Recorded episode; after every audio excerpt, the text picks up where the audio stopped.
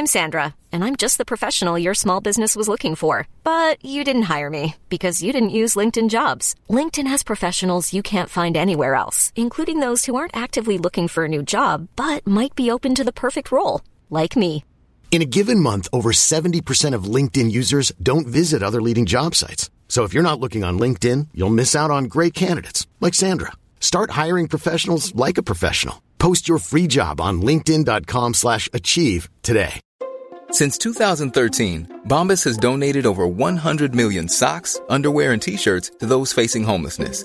If we counted those on air, this ad would last over 1,157 days. But if we counted the time it takes to make a donation possible, it would take just a few clicks. Because every time you make a purchase, Bombas donates an item to someone who needs it. Go to bombas.com slash ACAST and use code ACAST for 20% off your first purchase. That's bombas.com slash ACAST, code ACAST. Hold up. What was that? Boring. No flavor. That was as bad as those leftovers you ate all week. Keke Palmer here, and it's time to say hello to something fresh and guilt-free. Hello Fresh. Jazz up dinner with pecan-crusted chicken or garlic butter shrimp scampi. Now that's music to my mouth. Hello Fresh. Let's get this dinner party started. Discover all the delicious possibilities at hellofresh.com.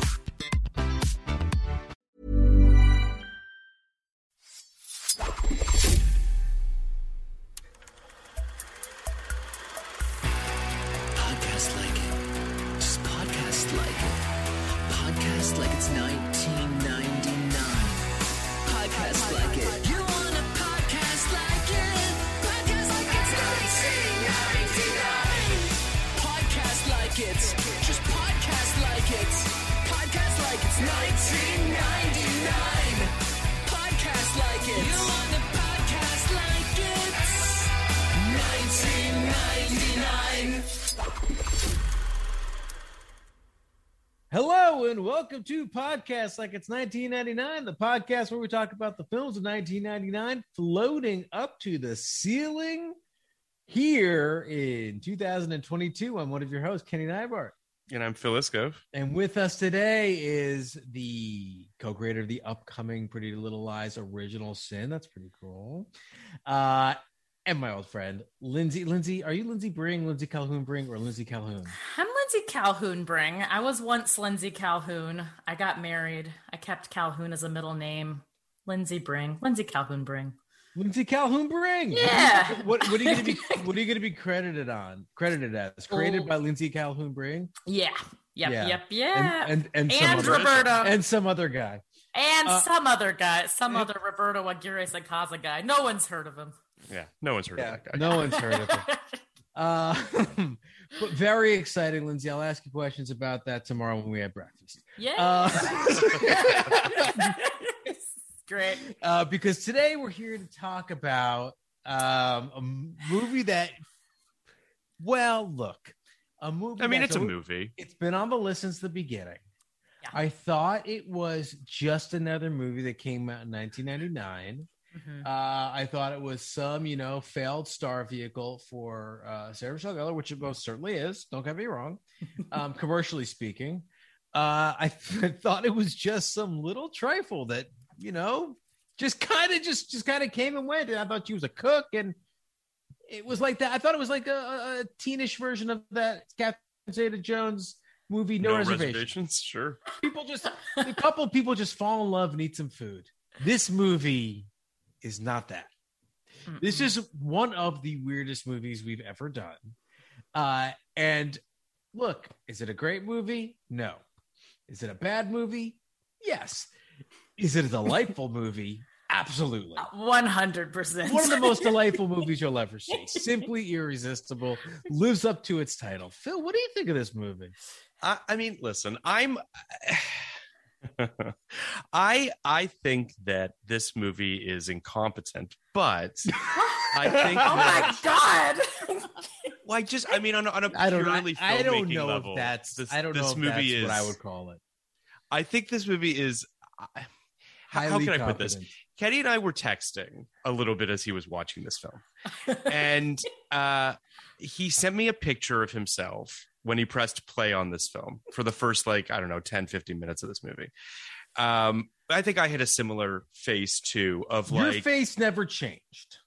My face Uh, did. That- yeah, that's what I think. That's what I would yes, say. sure.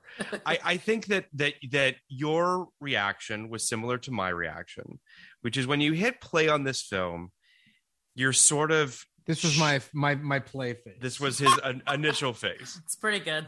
Um, This perplexed. is my face at the end of the movie. Sure. Mind blown. Yeah. I I mean, I guess the thing here, and and Kenny and I sort of texted a little bit around this idea, and obviously, Lindsay, we can't wait to hear what you have to say about this. I so can't wait to forgive me. um, so forgive me. I'll, I'll just say that I think it's. Um, I'm kind of a little surprised that this film doesn't have more of a I hate I hate the term cult following because like that's that is such a whatever. But like Kenny uh, referred to the room at one point in his Oh, yeah. texts. In the And- beginning, I so not to cut Right. you off, Phil. Yeah. In the beginning, I thought it was like the room because I thought it was like you said because I really did change over the course of this. I know you did. Yeah. Uh, in the beginning, I thought it was I thought it was utterly incompetent. Like I really did. I thought it was an incompetent film in the beginning, and like on the level of uh, on par with the room. But I love the room. I I, I genuinely, you know, like in my Right. heart, like love the room and think like to make something that singular in and of itself is a uh is is a triumph as the movie went on and crazier and crazier shit happened that were that was not you know let's have a football catch mark but more like we're gonna give you apples that when you cut into them explode with you know like like pheromones. There were decisions that were made in this movie. This was not like the product of like we don't know what we're doing so let's like do what a movie mo- what a movie maker might do which which is why i love the room so much. The room feels like a feels like a poorly programmed cyborg was tasked with making a movie. That's correct. whereas this? And, and still is walking around to this day. Uh, Mhm. but this actually feels like and i'm i mean i don't mean to start at such an extremity phil because i don't know if i really believe this but like the movie that it felt like to me at the end was this came together. I mean they came together which was like i think they're spoofing rom-coms. This is so fucking crazy. No i don't mean spoofing but you Yeah. know it's like it's and I, I mean that like when you are when you are spoofing or satirizing or doing a parody of is it necessary for you to be like this is a parody or can you have crazy fucking ass hilarious shit happen and have the viewer at the end be like this couldn't be real like this but it like as i said to phil like any movie where the grand romantic gesture is a perfectly thrown air, paper airplane from a third story window into a moving cab. They can't have been serious with this. Okay lindsay what do you think of this film? That's a very interesting perspective and one now that I'm coming around to. There was uh, so when I Kenny, we talked about doing this podcast for a while, and I'm so excited to be on it. I'm a big fan. I've been listening to the Oh, episodes. thank you. I love this. I love you guys. I love uh, the podcast, and I was so excited. And 1999, obviously, the best year in the world for movies. And we talked about so many. And by the time we got to me, we were in the dregs, guys. we just were. And I was like, Simply, I, I remember seeing Simply Irresistible in the movie theater. I went to see it, and I went for Sarah Michelle Gellar Sure. because I loved her and Who doesn't? love her and was watching Buffy at the time and like whatever she started I would go to. And so I thought, okay, I'll, I'll, we'll do this. I was not expecting last night. I think I blocked out so much of it. I remembered the magical crab. I remembered Huh. that she was a chef, and I, I that was it. I re- barely remembered Sean Patrick Flanery. I of course had no context for Patricia Clarkson when I was thirteen, No, or sure. or Or Dylan Dil- Baker. Dylan Baker, right? sure, sure. Who Patricia Clarkson wants, you know, his hands all over her as we oh all it's do. wild Who doesn't? Yeah, sure. I I texted Kenny as well, and I said I'm seconds into this, and this is insane. And I and it was we hadn't hit the minute mark. It was so crazy. The walk through the farmers market, the magical man who was VFX poorly into every Yes, shot yes. outside. I just buckled in and was kind of on the trip of a lifetime. The thing that you just said, Phil, about um, a cult following, the thing that the movie that popped into my head was Teen Witch, also sort of a magical. I love Teen Witch. I love Teen Witch. I don't know if you've seen it recently. It makes no sense. I, it, it makes no sense. Watch it today.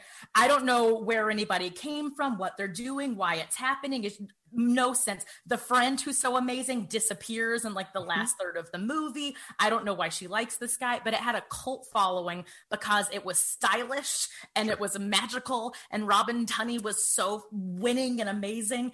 And I feel Robin like Lively. Robin Lively. Oh my God. Thank you. Robin Robin Tunney also great. Robin Tunney is Sure. just as stunning and winning and amazing.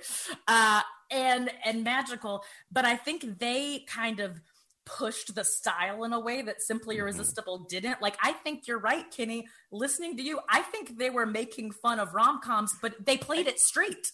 I, I, I, I, that's what I'm trying to like wrap my head around because like there's just like too much.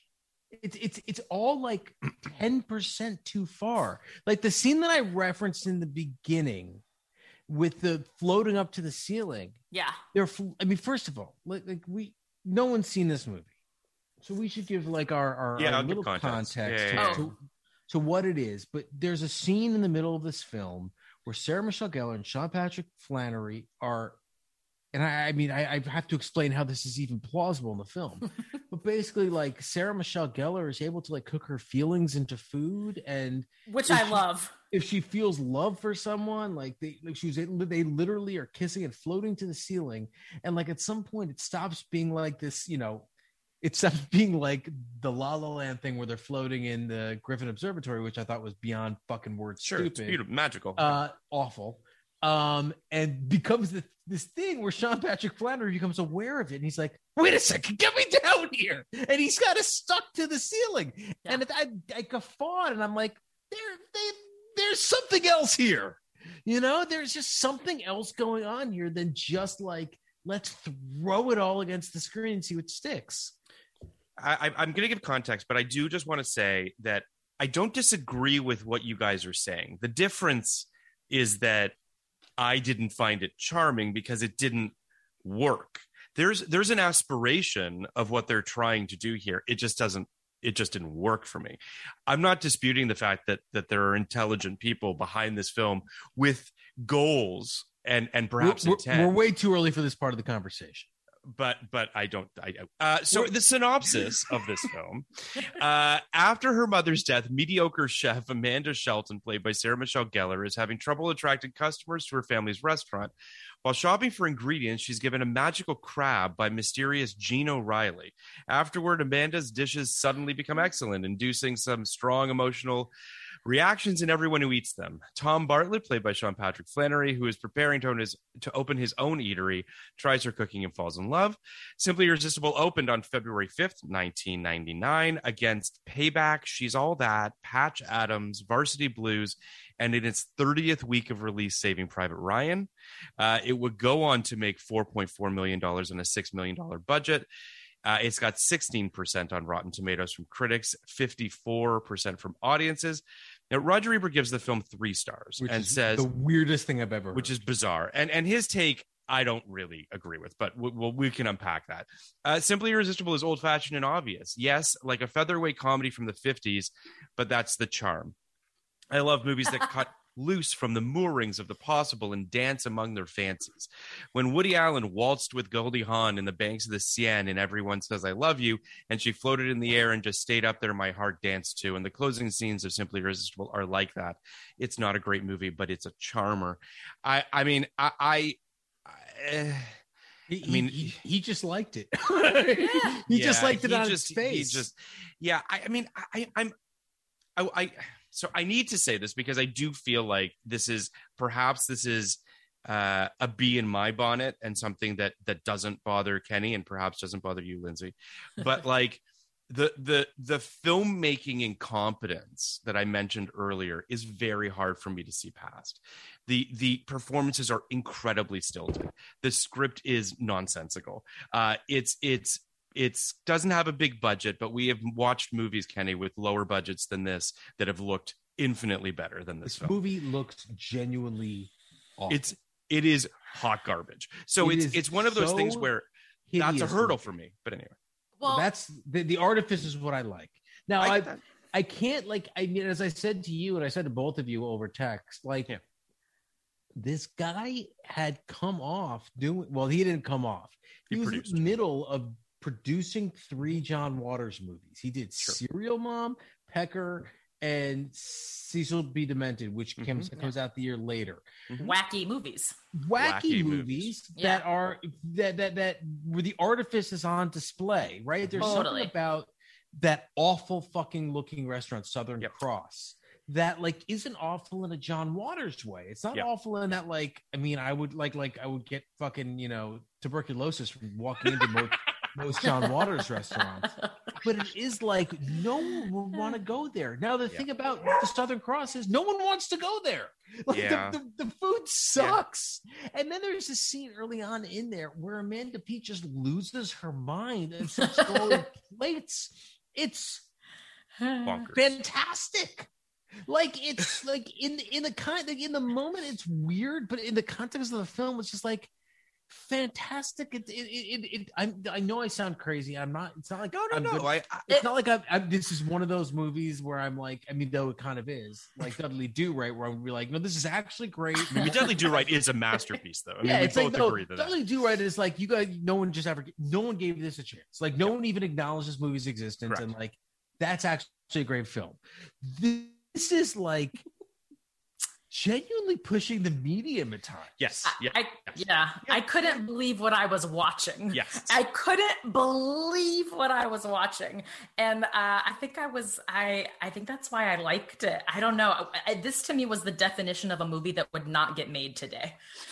Oh, Nobody absolutely. would make, and I'm very charmed by movies of a certain time. Or like, or in '99. this movie would not get made in '99. this I- movie would you not know, get made today. I really do hear where you're coming from on the John Waters thing. It's not a coincidence, right? This guy producing John Waters films and then making this film, there's a corollary there. Now, of course, the difference is that that this filmmaker, whose name I don't know off the top of my head, I'll can't find it for you. sure can't juggle the tone and isn't locked in to to what John Waters does for instance right like he's trying to do too many things and I would also argue that like the casting is also bonkers Patricia Clarkson and So- D- so his- Dylan Baker do quick. feel like they know what movie they're in I would That's true. argue Sarah Michelle Gellar does not It seemed Uh, like they thought they were in a grounded romantic comedy, right and it's very much not that. They're literally Right. lifting off the floor. That's kind of what I, you know, what movie I, I started looking up and just trying to like get my head around watching this movie was Starship Troopers. Oh, I love Starship Because- Troopers. Starship Troopers is great sure but Starship Troopers, of course, is a masterpiece. But you know, part of the the I don't want to say the joke, but part of the the I mean it's a of- parody of of, of yeah of Yeah. Oh well, yeah. I mean, part of the shtick of of Star so Starship Troopers had you know a similar trajectory to this in that everyone took it seriously until a point. The point with uh with Simply Irresistible is this podcast, but with um Starship Troopers, it was you know maybe like maybe like a year or two later, people started being like.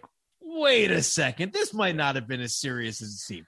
What I wanted to say about Starship Troopers is, though, that the stars, all these gorgeous stars, were never told what they were doing. They were told they were in a fucking, you know, correct, a, correct. a, a space epic, True. a sci-fi epic, and they took it, you know, deadly as seriously as they can. Now, I'm not. I don't mean to like denigrate Sarah Michelle Gellar, who has already won a uh a you know podcast like it's 1999 award for me for her perfect role in um, Cruel Intentions, one of my favorite actresses who's ever lived. Agree. Same. But I do think, truly, one of my favorite actresses who's ever lived, and my my first crush. Like, um, what you know, I I would I would I would risk it all for Sarah Michelle Gellar. But I I do think in some I do think this to some respect, uh, she was just cast because she's a pretty face. And Well, because so- she's a good yeah. actress who would take this material seriously, I, I, again, like, I, I, I, the reason I, the reason I, I bring up the room and the reason I bring up Starship Troopers is like, I think the filmmakers were doing something differently than everybody else, and I think there is a slyness to this movie um, that even you know even escapes the actors in it. I don't. Well, I don't. so I don't mind that they don't know what movie they're in. Like that's what I'm getting at. I don't mind. Like uh, you bring up the casting, and it's worth noting who was originally cast in this film and who they originally chased to cast in this film. Uh, Holly Hunter was their first choice Wow. for the role, and then they chased uh, Sarah Jessica Parker. I see Um, that. They wanted an older person who was sort of at a certain point in their life. And I guess the studio pushed for Sarah Michelle Gellar because she was young and she was popping off of Buffy and what have you. Um, you know, I, the, the the Holly Hunter version of this film. I mean, I don't even know what that is. I, I and I say that with obviously nothing but love for Holly Hunter. It, it's there is a sincerity to this movie that that belies the slyness that I feel Kenny is perhaps referring to. Uh, and and that please, Lindsay, go ahead. No, no, no. Sorry to sorry to No, no, interrupt. no, It's, um, oh, uh, well, so many things. One, Kenny, I, obviously, I love you invoking Cruel Intentions. It must be said that Cruel Intentions was released exactly one month after this movie, and I wonder if Sarah's reps were part of that. it's like Yes. push, pull this Yeah. up. Um, I actually think that Sarah and Sean Hmm. knew exactly what movie they were in and Okay. that's the performance that you got i think that they were like we know what this movie is we know what we're doing we are cashing this paycheck and we are doing this movie and we're we're going through it but i will say Yeah. I think they were here. There were some scenes where I was like, "This is flat." There were some He- scenes I thought they were here for it. Sean he de- he definitely was. he was here for it. He knew what he was doing. I like I I yeah, Lindsay. This movie has in every fucking scene a crab puppet. Uh, I- An- you a know what A crab it is. puppet who doesn't do anything except move his eyes. A fuck and occasionally like you know feel I- up a guy's leg. yeah, it I has a crab puppet. Okay, we should just we should describe this movie a little bit because I'll tell you. I'm going to tell you what I thought. I, I I think I did say what I thought this movie was. I thought this was about a lovely chef who was a little daffy who couldn't Yeah. pull her shit together. A nice girl playing. I think not the Buffy wasn't nice, but kind of a um kind of a An a- innocent. an innocent, right? I thought she was playing a little against type. You know, you have Cruel Intentions, she's playing Buffy turned bad to some extent. Obviously, Buffy's kick ass heroine who's, you know, heart of gold. Uh, I thought, yeah, I thought she was an innocent. I thought she was kind of taken along the ride in this movie. I thought she found love through uh, a shared love of cooking. And um, I thought it was a very boring late 90s early late 90s rom com about people in the early 20s. This is what this movie is. I will do my best to explain it to you, audience members. This movie is about, and, and Phil said some of it in his Google. Uh, I mean, that is what the movie's about, but sure. You, you feel free feel free to, to, to dive deeper. Top that. I will do my best. reference. No, no, you all right. So you, you and I, I want to come back to, to the teen witch of it all, which I thought was very astute, Lindsay. Um, this movie is about a, as Phil said, a chef, a mediocre chef, if that, a bad chef whose mother owned a restaurant called the Southern Cross, which uh, I guess was fairly good and now totally sucks. Um, who is given a magical crab by a random guy dressed like The Colonel Colonel. Tom Parker Yeah. Yes. um, who shows up randomly at a farmer's market where she knows everybody there. She's basically told her own restaurant is closing there, uh, but she didn't know that. She buys only raspberries at this farmer's market and the crab, which she doesn't know how to make. Um, she That's meets. Wonder why her restaurant went under.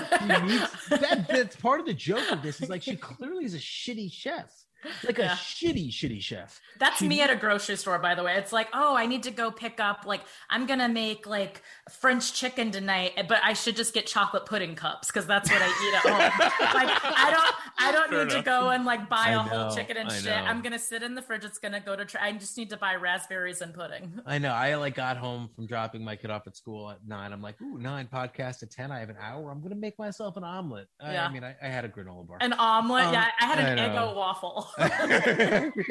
so they they she she buys this stuff. Sean Patrick Flanery is then she's dating Amanda Peet, who uh Patricia Clarkson, who I guess is his assistant or friend or Enter 90s ultimate trope of the female executive assistant who's very Yeah. invested in the male boss. yes, yes, That's yes. what that is. His But- hot his hot assistant because she's Gorgeous, very hot. beautiful. Um, Stunning.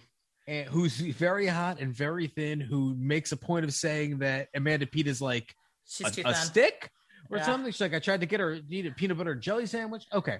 Uh, he's dating Amanda Peet. They're on the third date. They act as if they've been together for a hundred years and hate each other already. Sean Patrick Flanery has a has a has a uh PowerPoint presentation to show how after his third dates it always goes terribly. It, it's bizarre. He like it's what I agree, Phil. The filmmaking is just terrible. But Sean Patrick Flanery is taken by Gene O'Reilly, the man who looks like Tom Tom Parker, to uh, this restaurant randomly. He goes in, he eats there. Uh, the food is incredible Mhm. because she's already has the magical crab who makes your food incredible. This is Yeah. real. This is Um, Krabatouille. yeah, And Krabatouille. then, guy, yeah, yes, he just kind of stands there and looks at him with his crab eyes. Then, then, like, but I think the food makes you be really honest, right? That's the idea. Eh, Like, Yeah, it's some you sort feel of your truth serum feelings? for the two It's of them. muddy. It's muddy. it, it's muddy. It makes you feel feelings really loudly and audibly. It And makes you feel her feelings. Yes, that makes sense. That's clear. It makes you feel Sarah Michelle Gellar's feelings. But but why does Amanda Peet then get really mad about life and starts throwing plates around like in a very dangerous way in a Uh, that was small dang- restaurant like that was a dom- an act of domestic terrorism. and I was was like- that was a terrorist because part of me in the beginning was like why cast Amanda Peet a very a, a, a very strong comic actress Yeah. in this thankless role and then you're like oh of course because she has this incredible set piece where she goes ham on a restaurant like throwing these plates at people then I checked out for about an hour and a half, and then no, that then like through like a, a set of more random circumstances, like she gets the job working at Sean Patrick Flanery's four star restaurant in the middle of Henri Bendel, uh, which is a department store, and they Because that's where all the great restaurants are in the middle. of well, the park. that Back I in- will. Back in the 90s, that I will was acknowledge. they had a news report early in the film saying you're trying something new here, a four star restaurant in the middle of an, a department store. He's like, I think it's the future of dining, um, and he's like some sort of you Yeah. know genius diner Uh-huh. person. Uh, and then like she cooks some more food for people. They feel some more feelings. Patricia, Patricia Clarkson is dying to fuck her boss, Dylan Baker. They eventually do in an air in an elevator after thank eating because her, God. she gives them eclairs at first. yeah, that's After how that's the- how I work. Yeah. after eating the incredible eclairs that Sarah Michelle Gellar cooks. She takes over the restaurant. They have some wild fucking ass opening for it, and like literally the this is when the movie goes from like is it good to to is it great? Amazing. Yeah. he cooks this food for every oh, for for New York high society who are coming to the opening of this restaurant, and they all start weeping. Yeah. everybody in the restaurant starts weeping at this food. A man who I can only assume is the poet laureate of New York City stands up and starts reading a poem, some of which I took down uh, because it was so good. Good. Uh, the the food is the perfect poem. This food is the perfect poem I've never wrote. It's happiness that only comes to you in dreams. I mean, like, Yeah, guys, as writers, I just think that we should appreciate the Oh, artistry. beautiful and words. then the, the whole room fills up with this smoky, you know, hazy serum of love. Everybody Obsessed with atmosphere. dances like a dances like it's out of like Busby Berkeley's worst film. Um, like the it's it's all black and white behind them. Like it's just it's so weird and bad and wonderful and silly and goofy. And then Sarah Michelle Gellar runs off. I don't really know why. She gets in a cab to leave forever. Sean Patrick Flanery, who has an obsession with throwing the world's longest airplane, paper airplane. Like his thing is like Howard Hughes once threw in a paper airplane for four miles. I'm gonna beat it. He has a paper airplane sculpture in his office. He pulls one off. He throws it. Per- it this is movie's amazing. He throws it perfectly. It lands in her cab on her lap. landing. He sticks the landing. They fall in love, and then they eat the crab. I don't know what happens at the end. I got lost. Uh, but that's kind of this movie. Lindsay, do you have anything you want to add? Yeah, no, there are a few things to there are a few things to unpack here. Uh, well, you you sort of grazed it earlier, but I want to unpack a scene later in the movie that I think is the most horrible scene in the film, and yet the the best and the strangest and the oddest shot. After Sarah Michelle Gellar has successfully saved the day with the opening of this four star restaurant in this department store, uh, you know she has an adversary in this movie, not not just Amanda Peet, who we do away with in the in the Oh plate my throwing God. early Oh on, God. which I thought about that scene. I think I understand that scene a little bit, uh, but she has a very understand it. I think I understand it, guys. Uh, she has a very mean French sous chef in the Who only shows up a, halfway through the third act. He's the big bad of the movie. He's the big bad of the movie, and she's got to prove him wrong. And you know, she wins him over. And by the end of the movie, the food is so good. He cracks open what I believe is a peach filled with white goo. His eyes go crossed. He dips a finger in it, mm-hmm. feeds it to the crab. Mm-hmm. That is the most call me by your name fucked up shit I have ever seen. I yeah. why are we cracking into the jizz beach? I was. This why do we have so a close up? Good. This is like, as I said to, I said this to both of you because this was like, all right. So a couple things. I mean, so there's the jizz peach, which I thought was great. There's also the scene where the there's a little little tiny runner that the actual chef who's like the most amazing chef in the world like i can't believe you got you know jean-pierre francais to do your restaurant. And he's really upset with the quality of the knives which Yeah. is all to set up a scene where he just starts throwing knives at people to show how he wants to quit. And he quits you know? So the sous chef lindsay alluded to is his sous chef who shows up and she's like, usually he's like, usually Jean Pierre gives me uh, instructions and I just follow them. So what am I talking? She's like, I don't actually cook.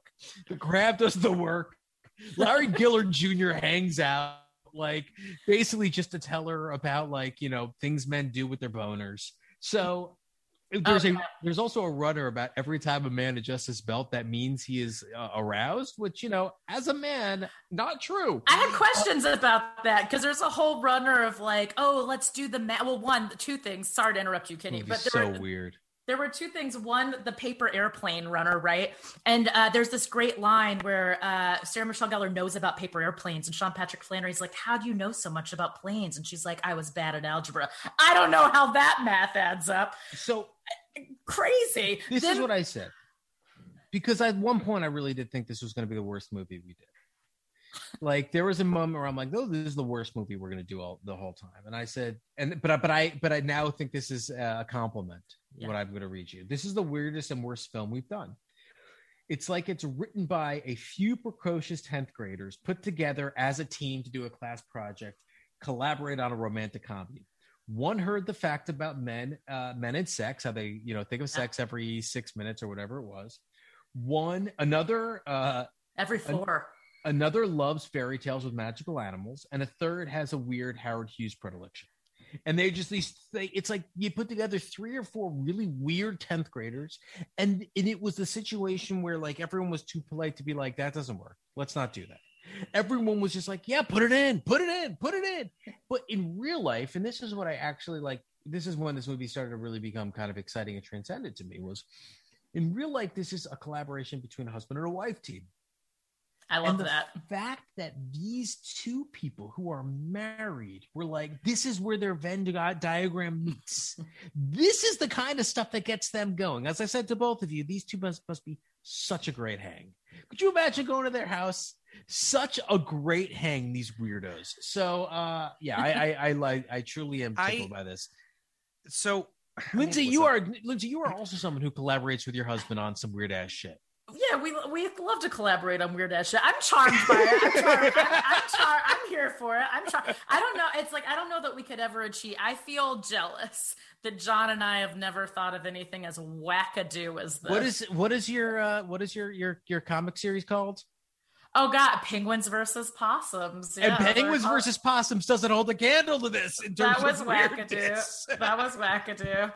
Phil, I feel like you were about to jump in on on our I- love fest of simply. I just, I don't. First of all, I hate. I mean, I really don't want to be a wet blanket. Like, I don't want to be the person that says like, you know, I don't agree with what you guys are saying because like that's not. There's, there's no fun in that, and it's not to say that what you guys are saying is falling on deaf ears. It's certainly not.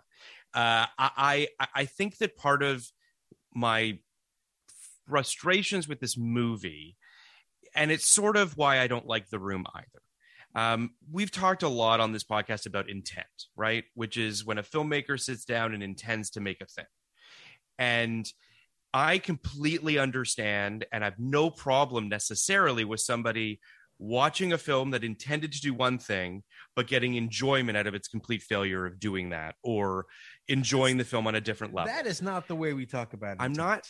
Let me finish what I'm saying. Okay. I, I I think that it's it's a it's this film to me is having read these and I will read these quotes from from the director Mark Tarlov and and his wife Judith Roberts and talking about what they were uh, perhaps intending to do with this film. And I think that if they were successful in doing those things for you guys, more power to them. That's completely fine. I don't think they were successful in achieving those things. And I understand the enjoyment that you get from a film that is, and again, I don't mean, I'm, I'm certainly not attacking either of you. I, I think that the enjoyment of a film that is so crazy and so all over the place and so kind of wildly insane is fine. There's nothing wrong with that. I just didn't log into that with this particular film. All right. Before we go further, that is not how we talk about intent on this podcast. Or maybe it is. If you want to talk about it that way, you can. But the way we talk about intent on this podcast generally mm-hmm. is we assume intent. If something makes you feel a certain way, we give the director, give the writer, give the people who are involved in the film the benefit of the doubt that they at least they at least had more of a more of an understanding of their piece of work than we do. So I don't, as I said to you, and I don't mean to like, I know you didn't take it very nicely when I said it on our text, but what a boring way to watch a film to to to look at quotes the people said and say, well, does this film line up with the quotes? Who cares? Like I see something there. I see something there that I think uh that that, that I think Im- implies or denotes that there's more going into this film than what those quotes, you know, uh, those two quotes on a Wikipedia page may um, portend or, or or or really what any reviewer, what anyone's you know kind of feelings of it. The idea is the idea is the film is the thing, the content is the thing. What some director or some producer says about it and says what they they might have been trying to do is honestly totally fucking irrelevant to my enjoyment of a film. Well, but you, uh, okay, and listen, you're entitled to that opinion. Uh, obviously, I I, I hope I hope everybody who not, watches your but- films are are feel the same way that I do because it's not fair to watch something someone does. I hope when people watch Pretty Little Liars Original Sin, they don't start pulling up Lindsay's interviews and being like, "Well, you know, look, I mean, she wanted to do this thing and she's not." It's it's all about the thing. But Oh, Kenny, I just hope they watch it. I'll be, I'm I'll, sure, I, I have no doubt I'll will. be there day But one. Kenny, you're, Thanks, you're, you're, Kenny. you're being. I mean, listen. I understand what you're saying, but it, it's also this idea that we subscribe to the idea that a filmmaker has intent. Sure. Then the filmmaker says that intent, but we don't agree with that intent, so we're going to project our own intent onto it. Seems The- a little bit filmmaker says that intent. Read read the quotes. We can we can. I'm just. I, I'm just. no I'm, filmmaker I'm tells asking- you. No filmmaker can I'm- tell you in two sentences what they meant to do with the film. Oh, my- You're my- a writer. You know this. Kenny, Kenny, I love that you're going to the mat for this movie. I love that this movie spoke to you, and that's fine. And I don't have a problem with that. But listen, I watched this movie. I didn't enjoy this film. I did the That's I did the research into trying to figure out what the fuck these filmmakers were trying to do. you didn't. That's fine. Oh no, But, I like, read I it. just, I just, don't just, think I that just they. listen to what I'm saying. Okay, You just Like, said I didn't. I'm telling you, I did. Kenny, But go ahead. I just don't think. I, listen, personally speaking, I think it's great that this movie worked for you guys. I really do. I'm not sitting here saying that you shouldn't enjoy the film. I'm saying I didn't. And one of the reasons that I didn't is because I don't feel as though there is this Machiavellian plan that these two people had in terms of like, it's just, it's just not there for me. I think the end of this film is charming. I think that that whole sequence with them eating the stuff is charming. I don't think there's anything wrong with that stuff. I don't think, however, it makes up for the fact that the preceding fucking 70 minutes are absolute fucking garbage nonsense. this is totally fair. This is a different discussion, though. but Well, okay, Lindsay, please. Uh, no, please. Uh, well, I have a question because this is something we talked about earlier. How do we know how long it took to make this movie or what the budget was? We we don't, and, and I there mean, any- the budget the budget of the film was was I believe I I uh the budget was six million $25. dollars. It made four point four. Oh, um it, it's I, again like I, i'm just i'm not trying to, to sit here and say that there was no intellectual aspirations for this movie i'm just thinking that they failed at doing that oh, I hear that. I think I think it's so funny because I when you watch it, it when you watch it at, at the time, and if you transport yourself to '99 and think about seeing it as I did, sure I think it was p- plated and served to you as a rom com, and the same Right. way that you've got mail is, in which case. Mhm. Compare comparatively is terrible. Yes. Like, if, if you if you put it up against the movies of the time that were served to you Sure. as a rom com, terrible. Uh, and I think I even thought at the time, like, oof, man. And then when Cruel Intentions came out, it was like, oh, thank God, everyone's forgotten about Simply Irresistible, and Sarah's going to be okay. I just want Sarah to be okay. Uh, though I do think she she did hold her own in this and was quite charming. Watching it today, weirdly, I guess and thinking about what you said, Kenny, uh, and knowing now that the the pair who made this movie are a married couple, which does sort of change things to me as well. Uh, of kind of like, what could we do together that's just fucking fun? Let's make a movie. Let's do it the way we want to, and also not discounting the fact that a woman did write this rom com, uh, and and even though there are a lot of '90s tropes there, they do sort of have a, a, a feminine touch. Even Patricia Clarkson, it's like she's not in love with her boss. She wa- she's not in love with Sean Patrick Flanery. She wants to fuck someone else, and I want your help to do it. Like I've got my own. Thing. right, I don't right. care about who you're dealing with. Uh, there's something about it that makes me think, ooh. Are you touching on something, Kenny? Were they poking at rom coms? Was the woman who wrote this, was she talking with her husband and was like, women are always fucking cooking. There's always the scene where like the restaurant is closed the fuck down and she makes him something delicious and he wants Sure. to fuck her because he's never had an eclair so good. Like the woman's always magical. There's always like a mat, like he makes the woman makes him feel like he's never felt before. He makes him feel like a child again. Like he doesn't have to be a grumpy old business person. He's whimsical. Like, okay, what else is fucking crazy? Like, is there a, like maybe the food is the food is the thing that's cooking for? I feel like there's something so tropey about it. It checks off all the 90s rom com tropes that maybe they had to be Yeah, saying yeah. something All right. with it, and it was just ahead of its time. Now that we're now that we're where we're going to talk about quotes and intent, I'll throw a quote to you. Mark Tarlov did an extended interview about this movie Oh, with uh with Blake J. Harris, who I happen to go to high school with. So there you go. Um Mark Blake J. Harris. So this was for, I believe this was for uh, How Did This Get Made, which this movie was featured on How Did This Get Made, appropriately so. And sometimes they would do uh, interviews after.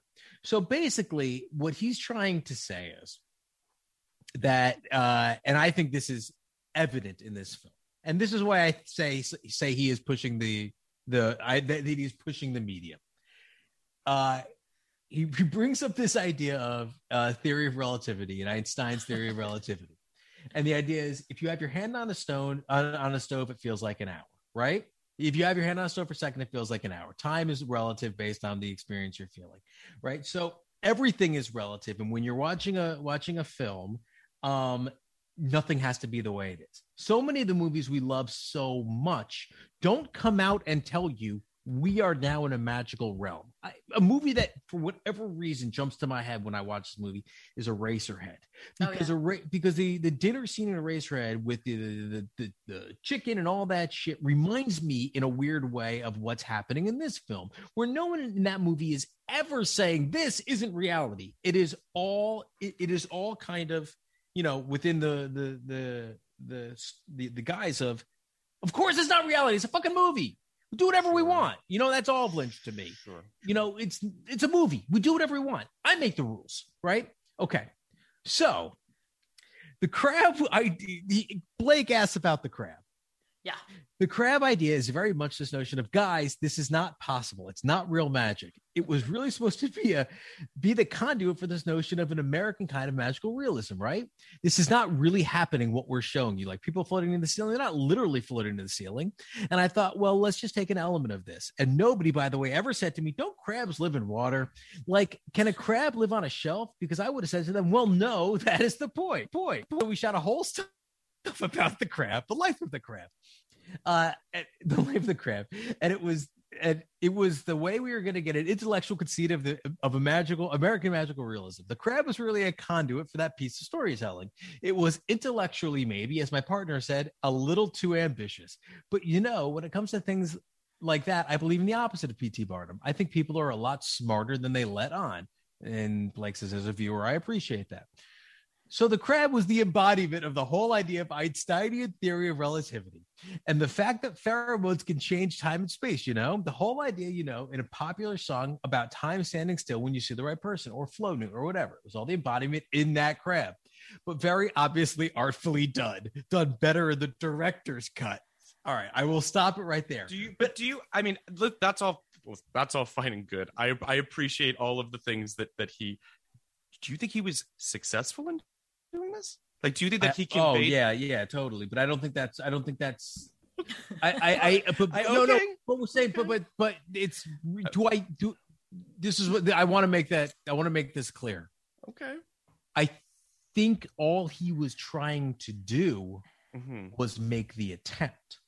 So by making the attempt, by doing, by even, by even attempting to do these things with the crab and the floating, and the magical re- realism, without ever calling magical realism, simply putting these stuff on the this stuff on the screen, that's a success. Right, that is pushing the bounds. That is taking the audience and taking them out of their comfort zone and what they have come to expect from uh, a romantic comedy or an American movie in 1999. Was he successful? Like, I don't even know. Like, like is David Lynch successful with the with the the baby who looks like an alien? Well, I mean, of course, I think the answer is yes. God forbid I should say anything blasphemous about David Lynch, but like, it's only success. It's the the the by simply putting it on the screen. You start to get, ta- get taken out of your comfort zone. Start to ask questions of why is this here? What is happening? What is this representing? How did this even make it here? I do And have then- questions. Then you're playing ball with the with the movie a little bit. So if you're willing to play ball with this idea of like, all right, this fucking crab is really fucking crazy. What is going on? I'm that quote to me at least answers the question of it's more than just let's throw a silly animal in there. Like there were there were thoughts behind it. So maybe it wasn't successful in your opinion, but at least you can engage with it the way that he intended at this point. This is I know this is crazy. I love I'm Yeah, saying I- I crazy mean, shit. I poor poor I wish Poor- I poor wish I could get on this ride with you guys. I This really do, and I don't magical say that in a patronizing way. I Oh, wish know that I agreed. I do. Uh, I, I just I, I think that this I think this movie, despite the fact that it's making valiant attempts at stuff, is just to to, to speak of it in this in the same sentence with David Lynch is just is is something. I, I mean, I, I think David I Lynch would you. appreciate it. I think he would appreciate it in that in that the the goal of making a movie so the goal of making the movie is creating your own world and like not even the goal though the reality of making a movie is creating your own world and any attempt that deviates from uh tropes and and typical structure in and of itself is a bit of a victory that's kind of why i like the room you know Lindsay? uh, It, no, it look. It, it feels like a victory. This this got made. Of course, this was on. How did this get made? I wish I. I'm going to listen to that immediately. Yeah, absolutely. Um, I do have questions. I do have questions. Uh, now that you bring up questions, Giddy. Uh, one, who is Gene O'Reilly? Is Gene the man doing the magic, or is the crab doing the magic? I'm not sure. I'd have to say one thing too. I didn't think I would ever feel any tension in the movie. The only time I felt tense in the movie was when the crab was in a scene with the mean chef before the ending, and I was like, he's gonna, He's kill, the fucking he's gonna crab. kill the crab, yeah, it's like sure. he's gonna feed the crab, and I felt tense, and I wasn't expecting that. So I'm glad he's okay. So that- clearly, I'm Well, invested. John John Waters Mm. would have had him cook the crab. For 100%. Totally. and and sure. that's interesting in its own right. totally. I'm like the crab lived is crazy, and then and then the other question is sorry, I have actually a lot please, please. questions. Yeah.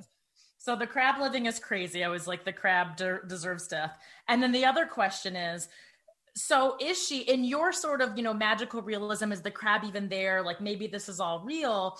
Like in a version where this is real, this is magic. The crab is magic. The crab is responsible for all good things.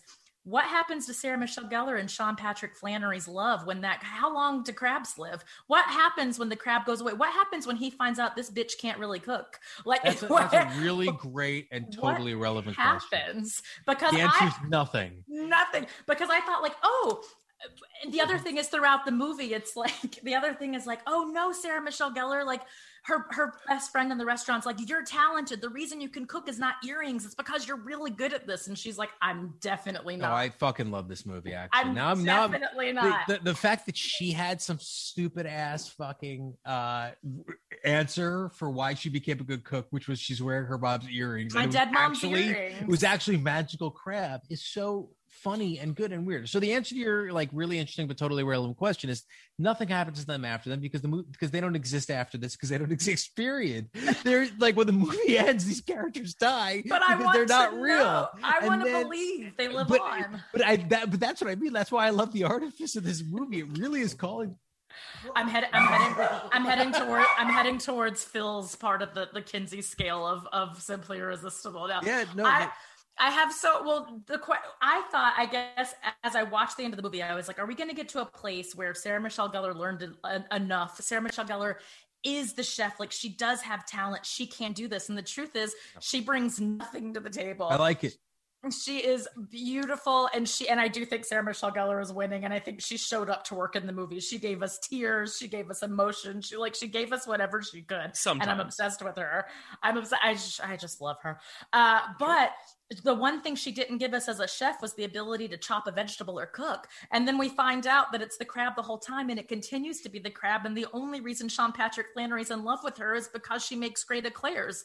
So i'm just really i feel the same tension i felt when i thought the crab was going to die. I feel like he's going to i feel like he, i feel like he's going to ask her to like make him breakfast at home and the crab's not going to be there and she's not going to make him a good meal and he's going to leave her. What does that say about me? Well, he's definitely going to leave her because this guy is is clearly like he he goes on three dates and then he dumps people. That So, he like, has a not- whole a whole presentation about it Yeah, Yeah. none of it really matters. It's it's a it's a silly it's a it's a, it's just a silly movie that exists in the silly movie world. i feel Uh, stressed but that's what I love about it now. That I'm I'm more taken with with this. I'm more taken with every aspect of this movie than I was when I stopped when when I finished watching it. It's it's extremely fucking weird, but also really fucking bold. I don't know how to say it. Like this is these are some really bold ideas to put out in a studio movie starring Sarah Michelle Gellar. I do. I would love the pit. I would love to be in the room in the '90s where you hear like, and it was all the crab.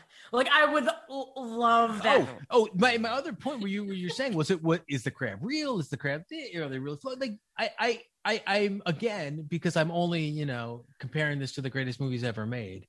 Right. I'm I'm brought to Magnolia, which was you know kind of like my my baptism moment for movies, like the moment where I'm like where I'm like oh I get it right. But it did happen when the when it's raining frogs. But it did happen was the moment that I'm like, oh, I get it now. Like if it's in a movie, it happens. Stop letting your stupid brain get in the way. Like this isn't real. This is a movie. It doesn't have to make sense in our terrestrial understanding of reality. It there are different planes of existence, and this is one of them. And and so like is the crab real? Yeah, the crab's real because it's in this fucking movie. Did they float? Yeah, they floated because it's in this fucking movie. It's all real in a in in the way it's presented to you. It's like I'm again, this isn't Magnolia, and I'm not trying to say it is, but that is the that is the baptism of, of Magnolia. It is it is get out of your own fucking way and, and and engage with what you're actually, you know, being given. Whew. I can't believe this is happening. in such a- I mean, I, I I'm just I, I listen. I, I'm I'm asking you to get out of your own way and engage with what I'm giving you. No, You're you're no, you, no. you won't It's- engage. I know, I know, I know that you, I know you think this is a, that this is a failing on my part, and that's fine. I didn't say that. but I think that you are. I think that you. I think that you have your walls up, Phil. I don't, Kenny. I watched this film. We've watched many movies together. Okay, So many. So four many. almost four years of doing this and periodically this happens where you connect with a thing that i don't connect with and that's fine and it's happened vice versa um it's just what it is man like i i appreciate your passion for this movie i know you think i'm being patronizing i'm not I, I Phil. The that- only time I think you're being patronizing is when you say, "You know, I know you think you're being patronizing." I don't think you're being patronizing. You're engaging. You're, I- you're you I feel the way you this, feel. I think that this movie is a, a symptom of a time when a movie like this could get made, where this guy produced a couple successful John Waters movies.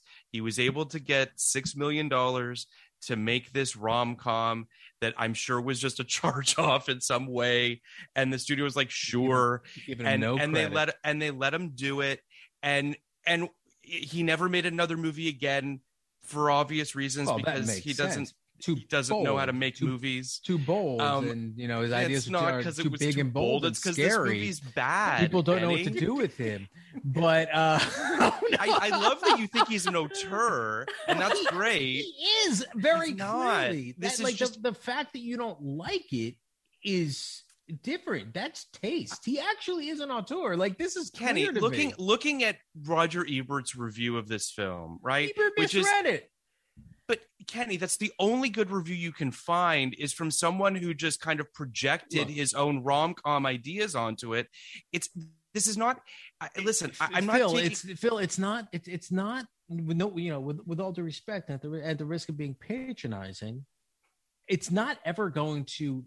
uh It's not ever going to to convince me or compel me in an argument for you to say I'm the only one who feels this way. I don't No, give a Kenny, shit. I, I, Like- that's not. I, I Kenny, I'm not. Listen, I'm not. Suggest, I'm just telling you that again. You can be the, the. I've. You should love this movie. I don't care if you love this movie.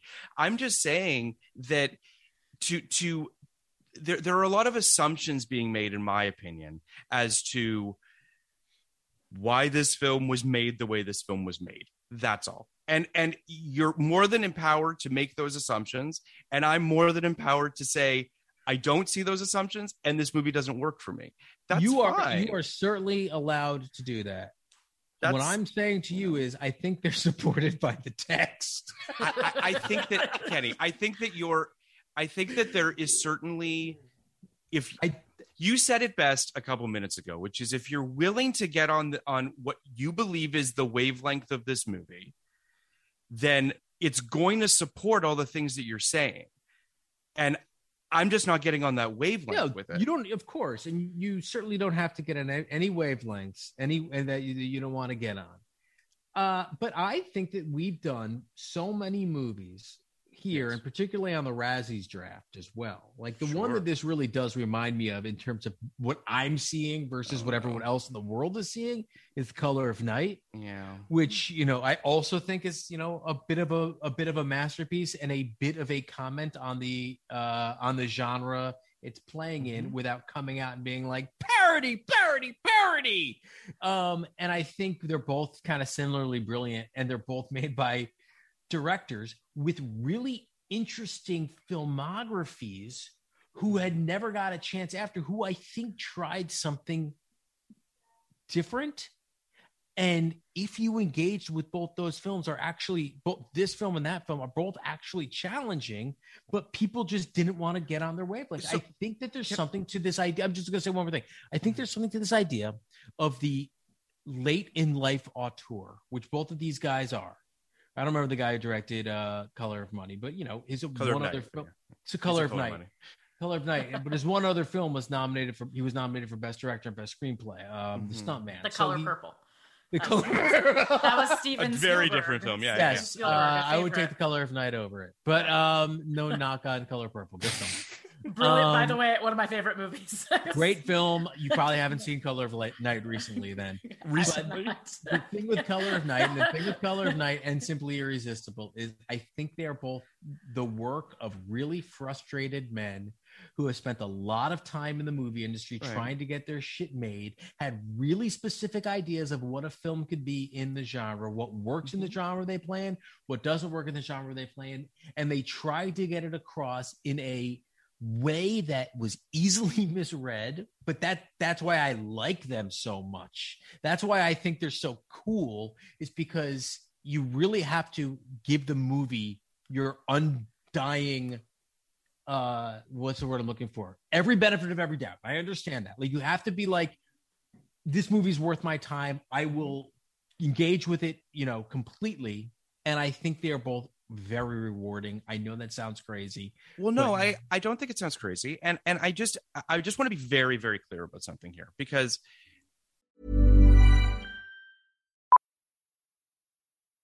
Millions of people have lost weight with personalized plans from Noom, like Evan, who can't stand salads and still lost 50 pounds. Salads, generally, for most people, are the easy button, right? For me, that wasn't an option. I never really was a salad guy. That's just not who I am. But Noom worked for me. Get your personalized plan today at Noom.com. Real Noom user compensated to provide their story. In four weeks, the typical Noom user can expect to lose one to two pounds per week. Individual results may vary. Hold up. What was that? Boring. No flavor. That was as bad as those leftovers you ate all week. Keke Palmer here, and it's time to say hello to something fresh and guilt-free. Hello Fresh. Jazz up dinner with pecan-crusted chicken or garlic butter shrimp scampi. Now that's music to my mouth. Hello Fresh. Let's get this dinner party started. Discover all the delicious possibilities at hellofresh.com.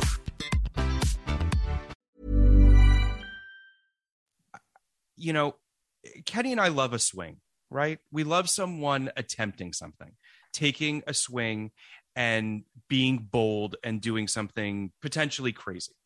Uh, you know, filmically, artistically, whatever the case might be. I am 100% into that notion, right? Uh, I, I and, and I think that that is absolutely the reason we should why we do what we do right? Which is as artists we're trying to express ourselves. We have a thing we want to say and sometimes we're lucky enough to get to say it. And i think that there is absolutely the intent of trying to do something with simply irresistible and with color of night. I just don't think they're successful in what they're attempting to do.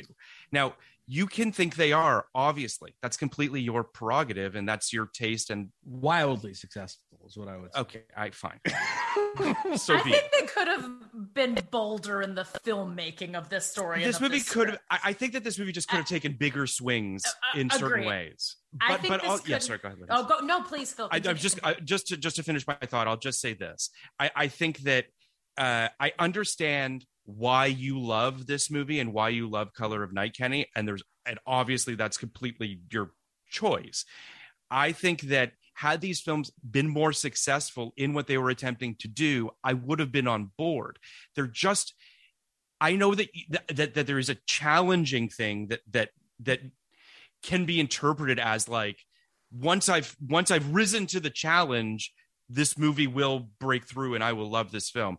I just don't think that that, that this or Color of Night falls into that category for me, but they do for you, and that's totally fine. But Lindsay, please, obviously, go. Yeah. No, I hear you on I guess what I mean too with going bigger and bolder and embracing what was on the page Right. stylistically. Right. you i forget who maybe you kenny brought up like the terrible looking restaurant right like even to unpack things like the production design in a movie like this the department store should be whimsical as shit the restaurant should be fucking beautiful and bright and colorful and every single thing on the screen should be magical i think with what's on the page. But i do feel like some of the shots were sort of like it was like watching serendipity or watching like a movie that was set in new york or set in a department store without the element of a woman who's cooking with the aid of a magical crab. And even things like the costumes right? Like as far as filmmaking the things that always jump out at me are like come on guys it's like sarah michelle gellar has two shirts she has this one gold tank top that she is in four different scenes on three different days in the movie with two but she different does have that hairstyles. that insane like jacket that looks like curtains that she wears to uh That's the- great. That she That's yeah, great. so And that's has like- one one nice outfit The one, se- yeah. one like sex, so that he'll think of sex with one sexy, sure. one sexy mid-length jacket, which I, yeah. which I mm-hmm. love. I love the friend like helping her pick out the outfit. Yeah. But I do think like even when we go into her bedroom, it's like the walls were beige. Like there are some things that aren't about budget or aren't about time; they are about taste. And I think like with what you have on the page, which is so crazy and so wacky, and uh, you kind of just want the whole world to feel like fucking Willy Wonka's a little bit, just to kind of go into a nut nutso place. This is this is where you and I diverge. We can we can this diverge. is where you and I Kenny. diverge. We can because come at me, bro. this is this is where this is this is this is our fork in the road, and it's not that like I disagree with you, but like, and this is like again a kind of crazy thing to say, but like I think. I think this movie is so in control of what it's doing that uh every deci- every decision was a decision um and and it wasn't just like you know let's use the set that's here or let's use the cheap set or we can't think of anything good for sarah michelle gellar so let's use beige walls i i I, I again i feel the same way i felt about color of money which color of money looks pretty fucking ugly color of right? night color of night The color of night purple, the color purple. Steven Spielberg, Whoopi Goldberg, first Academy Award. yeah color of night looks pretty ugly it really does but it does you know they they just feel like they're evocative of a certain type of movie and when you say it looks like serendipity i feel like that is a decision. I feel like that is on purpose. I feel like this is all kind of on purpose. And again you know it's the to me it's that john waters aesthetic of everything looking like it was built on uh, a baltimore soundstage with non-union workers But I think Um, John Waters aesthetic. I think that like uh, like you know a John Waters movie by looking at one frame of You one. do, scene. you do. and you're But like I- that's that's a style. If I saw one frame of this movie, and again, I'm so I loved it for what it is, but I don't think I'd be like, oh, this is this filmmaker's movie. Like this is sty- this is like a Wes Anderson. You know what I mean? I- I, feel I- like i know I and. I, I think you're right. I think the decisions were made. I think my thing is we had this question at the top was what stops a movie like this from having a cult following? And I think it's style because the movie itself is fucking nuts. Like the log line is enough to make everybody go see it at outdoor movies every summer in LA. Mm-hmm. Like it just I- is. It's like we, that's like what you go see, right? But when you watch it, you're like, oh, some of this visually, aesthetically is flat and too flat for what the story, the crazy story that I don't understand of the movie Sure. is. There are a But I also- things. It's a good. Oh, go ahead, Phil. can i just very one quick thing just because you mentioned the like seeing it out on a summer movie screen sort of what have you Yeah.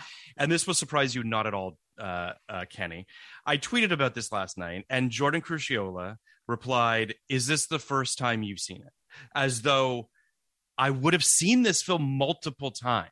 Like Yeah. Jordan Crucchiola, who is notoriously, we love her. She's been One on of the our great podcast many times. contrarians of all time. What, the perhaps the greatest contrarian. There are no bad movies for Jordan Crucchiola, as far as I'm concerned, Well, other than like are- Atonement is basically the only one she's decided oh, to hate on. No, no.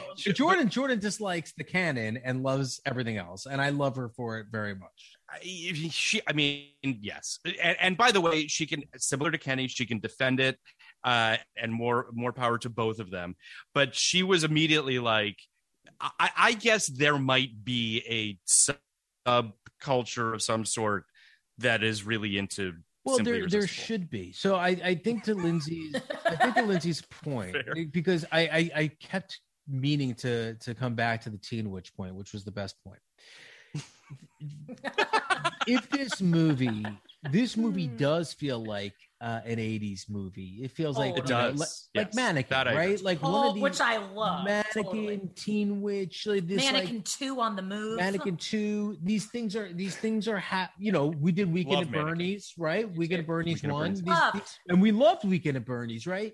Love. if this these film was movies- released in the 80s, I think to your point, this movie might have might have been huge. So there's if this movie was released in 1989 as opposed to 1999, it would have gotten play uh, on Showtime over and over and over again Yep. when people were Yeah. watching Showtime. Now, the other reason I think it is not, and, and by the like the cult classics of the late 90s, for the most part, uh, like Or darker, I think. Yeah, they're They're- they're different. They are. they're- Yeah. Yeah. look at the They're teen not- mo- the teen movies that that that survived from the 90s. You know, you Yeah. exclude election because you know it's a different kind of Jawbreaker, I think, falls into that category. Jawbreaker's dark. I was gonna say, you know, like the the the top of mind ones. So she's all that. The ten things I hate about, about Sure. you. I, Uh, I think about oh those are fun. Oh, I do love But those. I those think about are on like Disney, ABC Family. They're like played all the time. I think about like the Virgin Suicides, which to me I think is like an excellent Sure, it's a great movie, and. I've rewatched Yeah. that movie. But that's like wow, that's a dark, and, and that movie was a period piece, and then there was a lot of movies that were in the '90s that were set in the '70s. But that to me was like ooh, the the late '90s for teens are kind of doing something dark. Uh, yeah, and then Totally, we, I mean, you, you could include election, but you could also Totally. include Dick in that. You could also include Drop Dead Gorgeous. We've done a lot of movies Yeah. With, with teen But I'm a actors cheerleader. that are. But I'm a Also, cheerleader. I mean, perfect, perfect. a lot of perfect movies with teen actors in, in the teen world that like you know i'm a cheerleader has a really soft soft heart but you know it's dealing with some pretty fucked up shit Yeah, it's a And- gay conversion camp. It's Yeah, like it, it's it's. I mean, it's a love story at its center, but yes, and a lot of these are. But I, but those are the cults. The, the movie we're talking about are the cult movies. There are also these movies that are kind of you know the the forever movies. She's all that, and Ten Things I Hate About You, and uh Never Been Kissed, and all those Yeah. films. And Varsity then there, Blues. Yeah, Varsity Blues, and I then don't want your life. Then there are these films that you know we've done that like Yes. kind of don't exist. Like Correct. Simply Irresistible is definitely one of them. I would say Yeah. the Melissa Joan Hart movie drive me crazy. Is that Oh, despite I love Ashley Drive Me Lyles? Yeah, yeah, We like it too, but you know, it, it it is kind of It, lost. it, to it didn't make some a, it didn't make an impact. But I, I, Uh, I do think you're right that that it's similar. Big It's TV what- star that kind of And there are too. Yeah. there are a bunch of them, and there are also a bunch of these like big TV stars tried to make movies like Three to Tango, and that movie Yeah, sucks yeah. it disappeared and all that shit. Okay, the other thing that I would say this movie could have benefited from, though again, I might have liked it less, but it would have been a better, a more of a cult movie, is a funnier script. Like Yeah. we just did 17 again. And 17 again is almost the opposite of this. And that 17 again is the most boring fucking film of all time. If it were not for the performances, a bunch of really, really great performances and carrying it. Yeah. and some Yeah. really funny, you know, Yeah. some really funny uh, uh secondary characters. Leslie Mann and Thomas Lennon are really funny, well-written characters. And my guess is the actors brought a lot to that. Um, we don't have this in this movie. This movie is this movie is too David Mamet-ish to let characters go that far outside outside of It it. Too Lynchian to Yeah. let their characters to, to have characters that don't conform to this weird ass world. The dialogue is grounded. Like it is strangely a grounded rom com with a magical crab. That it's is not weird. that com- it's not that comedic. The funniest thing is when when Sean Patrick Flanery starts to realize what's going on. Is like, Yeah. well, what's happening? I have to ask this question, and it is not. I'm not trolling here, but I got to ask the question. Okay, I'm not You know- trolling either. I know you're not. I'm, I, I am. That's why I came. I'm just here to watch the world burn. I'm here to watch the world burn. You're just the Joker, like, I so here's here's the thing, Kenny, and and it's it's one of the things that makes me stumble on perhaps your thirty thousand feet theory on this film,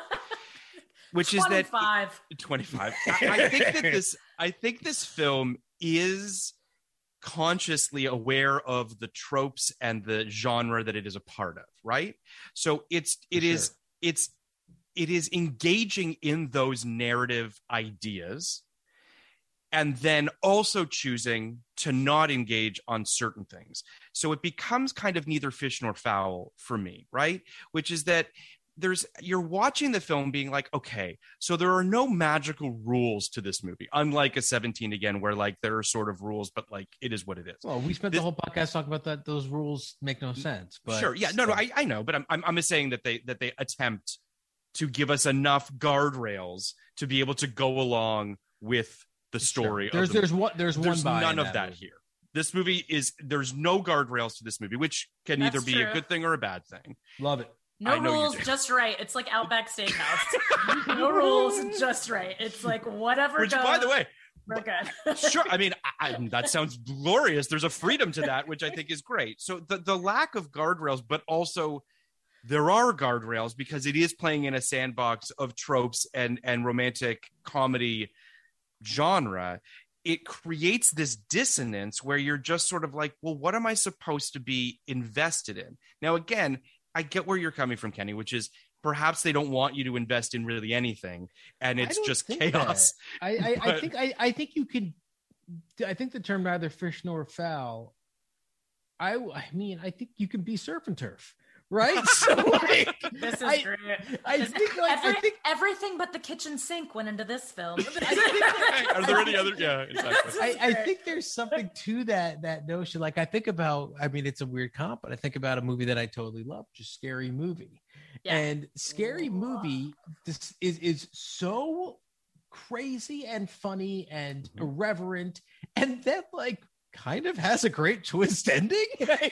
like, And like you kind of at the end, you're kind of like, what, what just happened? You were setting that up the whole time. That was amazing.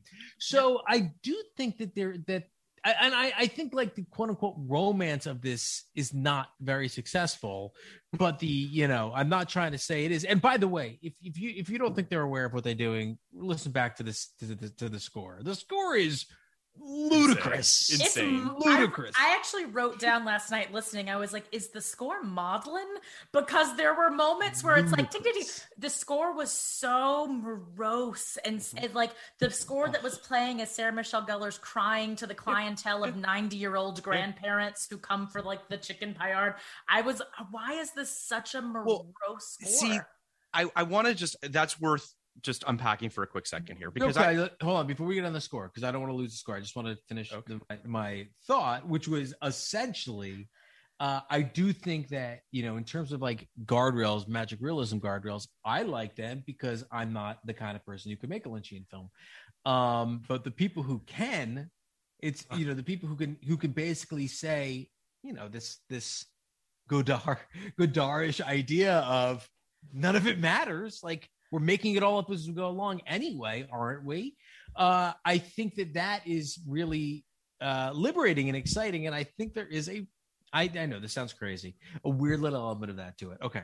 I, I'll just I want to I, I want to unpack the score for a quick second because I do think it speaks to what you're talking about, Kenny. Because I I I genuinely feel because I remember uh, when, when we did uh, the the pilot for Sleepy Hollow, we watched the pilot without a score, and I'm sure you guys have watched episodes without score, right? totally, yeah, And you watch it, and you're just like, yeah. okay, I think this is working. I'm not really sure. Then the score is there, and you're like, I know how to feel now, right? Like it is just an undercurrent of just it binds the whole thing together. God, It's which is tone. which is which is Yeah. why one of my least favorite criticisms of a Mm. score is the score is telling me how to feel, bro. That's, what it's the supposed plan. to do. That's what it's supposed to do. I think. do. Right. I think. But this movie, I'm like, I how am. I supposed to feel? So that's a great point, and that and it's so funny that we all noticed the score, and I literally wrote the score down, which is something I didn't think I'd be doing, like watching this movie. And it's so it's so about tone, and that I think goes back to what we were talking about of the style of the movie of capturing what's on the page of this movie. The score was a very was playing for a very different movie than this movie. That is style, right? That is It's a choice. Yeah. that's a choice. It's a choice they made, but it's Yes. like give your give your composer have him do a round of notes on this one. Let's make let's make this a bit brighter. Let's tell the story. Let's tell a romance. Let's because I did feel confused. Like, oh, am I depressed? Am I like yes. Almost every happening? aspect of this movie is designed for cognitive dissonance. like it just it, it just is. And I think there are so many examples of these like wild ass auteurs, you know, like using star. I mean, like it's like Yeah. uh it's like Assayas always using Kristen Stewart. It's there is there is just something to like using these people because now she's you know indie darling weirdo chick, but like before then she was I love you know her. Bella, she was So do I. everyone does she's the best. Yeah.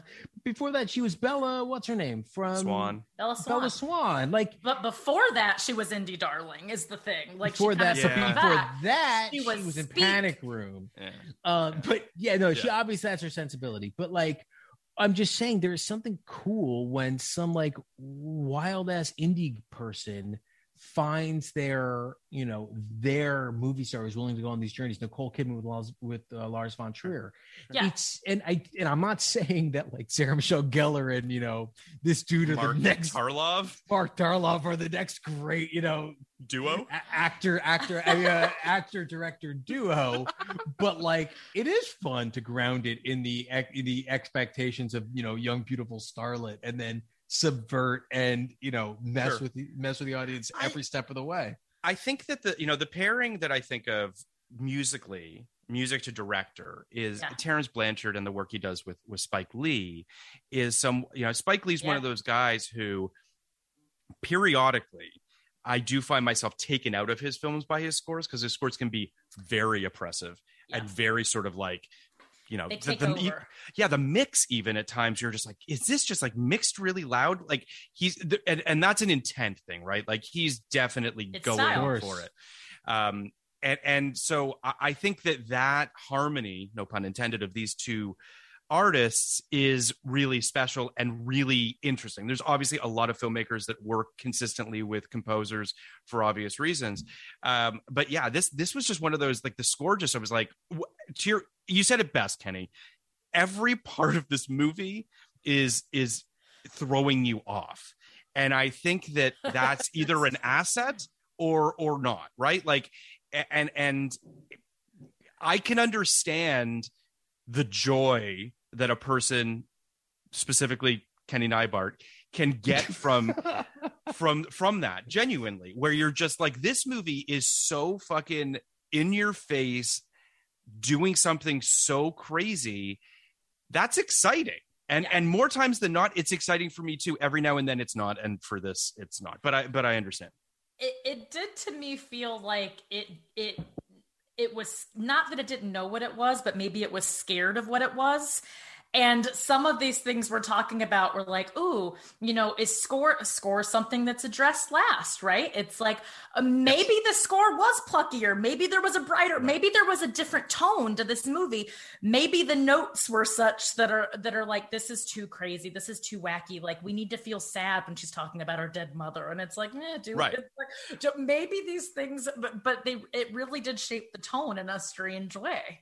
You know you I- know what I- i, said it yeah. You know what Go i said ahead, at sorry. the end phil because i Mhm. most of my notes like up to half halfway point are like this is this so sucks i hate this like I said, like one point I said it's like it's like DCOM quality, which is what I thought it was. And then uh and I said the cover of Every Little Things is a crime against the ears. But oh the soundtrack like- uh, it was was It's just insane. but, but now I'm like it would like brilliant, the- brilliant. No, Stroke now of- I'm like I'm like I'm not a chef's kiss, right? No, now I'm like maybe they knew it was a bad cover because it's a really It's a bad really bad cover, yeah. Like, It's, it's well, like- it- it's a cheap cover. That's why I was asking Yes. about. That's why I was asking about budget because oh yeah. it's like, oh, how much money did you have for these? I think about this a lot with 80s movies. I do think this is an, a mm-hmm. movie that's out of time. Now all I can think is like Date with an Angel. Like this movie would have Right. been like big in the 80s. But I think about a movie like an 80s horror movie, which I'm obsessed with, Night of the Comet. Uh, and that movie, it goes back to a cover of Cyndi Lauper's Girls Just Want to Have Fun throughout the movie. what's night of the comet Oh, Night of the Comet is this amazing zombie apocalypse movie. It's oh wow i'm looking at It's this right now by the way, it's a beautiful movie. It's shot beautifully. It is um uh zombie apocalypse. Uh, two sisters. One's a cheerleader. One's like a badass motorcycle chick, and they're hiding out This in a great. mall. Yeah. Uh, it's one of my favorite. Oh, Phil, you'd love horror this. yeah this sounds great yeah, i'm Yeah. definitely gonna watch this this has also apparently influenced the creation of buffy summers so there you go Absolutely. I told I see all of it. That movie was was, you know, an 80s kind of B horror movie that I think does have actually a cult following. It's an amazing movie. They had they made it probably for ten dollars. Every song in the movie is a cover of a song Just and smart. a really bad cover of a song, but it's popular music. It's like girls just want to have fun, but a shitty cover. And it's like, oh, smart. You can get the energy of that amazing song, but you can pay someone seven dollars to do Yeah. it. That's how I felt about this. Was like, guys, you can't even like blow it all out for the police. It's like, it's like put like dedicate m- money to one good needle drop. One. But- but what's crazy about it is this the same year Sheryl Crow had a cover of this song Yep. that was there that is A also Right the 90s taking. cover. that is so terrible. It's one of my least favorite songs ever made. The cover. Mine is Uh, mine is picture with Sheryl Crow and Kid Rock. Oh, that's a horrible song. I that's a but I love Sheryl Crow. I love her too. Uh, she really is very bad what she does sometimes. You know, you, you can't you can't can't deny that. You know, she got some stinkers. she started she started as Michael Jackson's backup singer. Like, there's just something to like. There is a a real, and I love her. I love her, but there's a real like. I'm not gonna say no to shit. Like I I worked my ass for the, I worked my ass off for this. I'm just not gonna say no. So uh, Yeah. all right. Well, the thing about can I can I just say one quick thing here? Um, th- there was there's there are lines in this movie that I found myself going, that's circling something that's potentially profound, and then like there's a line that Amanda says to to Tom near the end of the film because he panics and he thinks she's a witch or whatever, and as as he's leaving, she says, "A man's character is his destiny." I think that means something, but I don't really know what that what that means. Like it's I I I- it, it, it's just it's again. I think to Kenny's point, this is emblematic of the film for me. Writers sat down and wrote that line thinking it meant something. Oh my god! And they were like, "Oh, that's." and they're like, "This is this is profound. There's something here." And then you actually take a second to look under the hood, and you're like, "No, I don't really think that means anything. Like mm-hmm. that just means like be a good person." But anyway, Mm, I think uh, profundity is profundity is uh is always overrated. There's no such thing. The only profound line ever written was, um, "What is death but love persevering?" Kenny, you and you- everybody and everybody and everybody made fun of that, but that's a profound Kenny, line. you you know that there are lines that you've that you love that mean something to you and have Not no me. wrong no? guy. Uh, Come every little thing he does is magic. I love that. Come line. on. You, Literally- that's that's I hate for see, so I want to say okay. this. I want to say this to you, Phil, because I at near the end of this, I said maybe even weirder and better than Freddy got fingered. So that's how much I love this film. I think it is. I think it is on Freddy got fingered's wavelength. I'll say this, and this aye, is aye. this is someone who to her husband said every day says, "Daddy, would you like some sausage?" Yeah, we I love- we love that movie. I We would love lo- that I movie. love it. I would rewatch Simply Irresistible before I would sit down to rewatch Freddy Got Fingered. God, I love that you say that to your husband every day. I was like, I think I think Phil would too. Daddy, do you want some sausage? Just fucking brilliant. but My husband and I also have another saying which touches on your Sheryl Crow, uh, our Sheryl Crow Mm. conversation, and also is how I feel about Sarah doing this movie, and maybe Sean Patrick Flanery, since this is the same year that Boondock Saints came out. This is a big year for these mm-hmm. actors. This is a mm-hmm. huge year for them.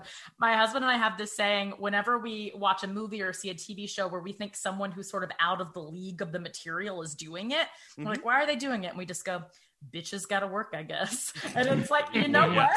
Bitches gotta work. People Like, got to eat. Yeah, I gotta mean they got bills to pay. I know for sure. I, I Freddy got Make the fingered. best of it. Here, I mean, I, I, I Freddy got fingered, which we we spoke on on uh, uh, screen drafts in in you know uh, we spoke about it a lot. I think that Freddy got fingered is overtly doing something. I think that this movie Is covertly doing something. Covertly per- doing per- something. perhaps covertly doing something. Whereas I think that Freddy got fingered is, I mean, that's that is an art piece of of of a of an order that I that I don't think I've ever seen, or maybe never will see again. Of just someone who truly got a fucking big check from a studio Carte and was like. I'm just gonna do this. I'm gonna I'm gonna I'm going to milk a cow with my mouth. Uh, you know, it's just I'm gonna do these things. this movie obviously is not going to the same extent. This movie is obviously a sweeter movie. This movie is just a kinder movie. I, I Freddy, think that it's Freddy Got you know, Fingered is obviously a masterpiece. I don't mean to knock it in any way. It is it is it is superior to this film. But Freddy Got Fingered is doing a very similar thing to this film, which is, you know, take a take a very popular genre, like at that point, the you know, kind of the gross out bro-ish Totally. comedy and take it to its extremity and put all the people who like that kind of shit in a Yeah. really uncomfortable position. I think this is doing something similar with the rom com. Mm-hmm. Um, I think this is a weird ass movie where someone let his freak flag fly and nobody appreciated it, and that's really all I- it comes down to for me. I'll I'll say this: I have seen dozens of movies like Freddy Got Fingered.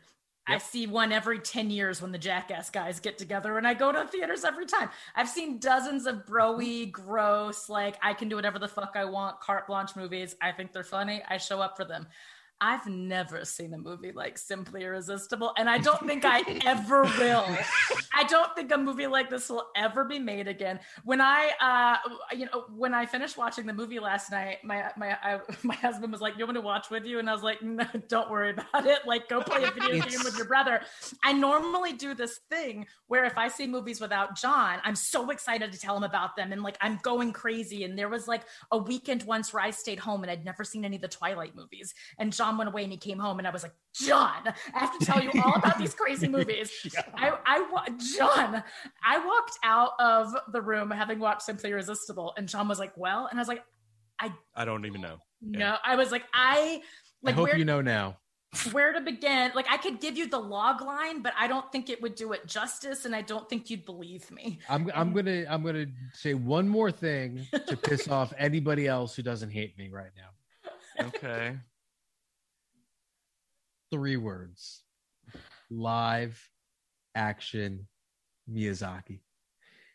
That's insane. I think. I mean, I will say this though. I do think It is a Miyazaki premise. Think about it.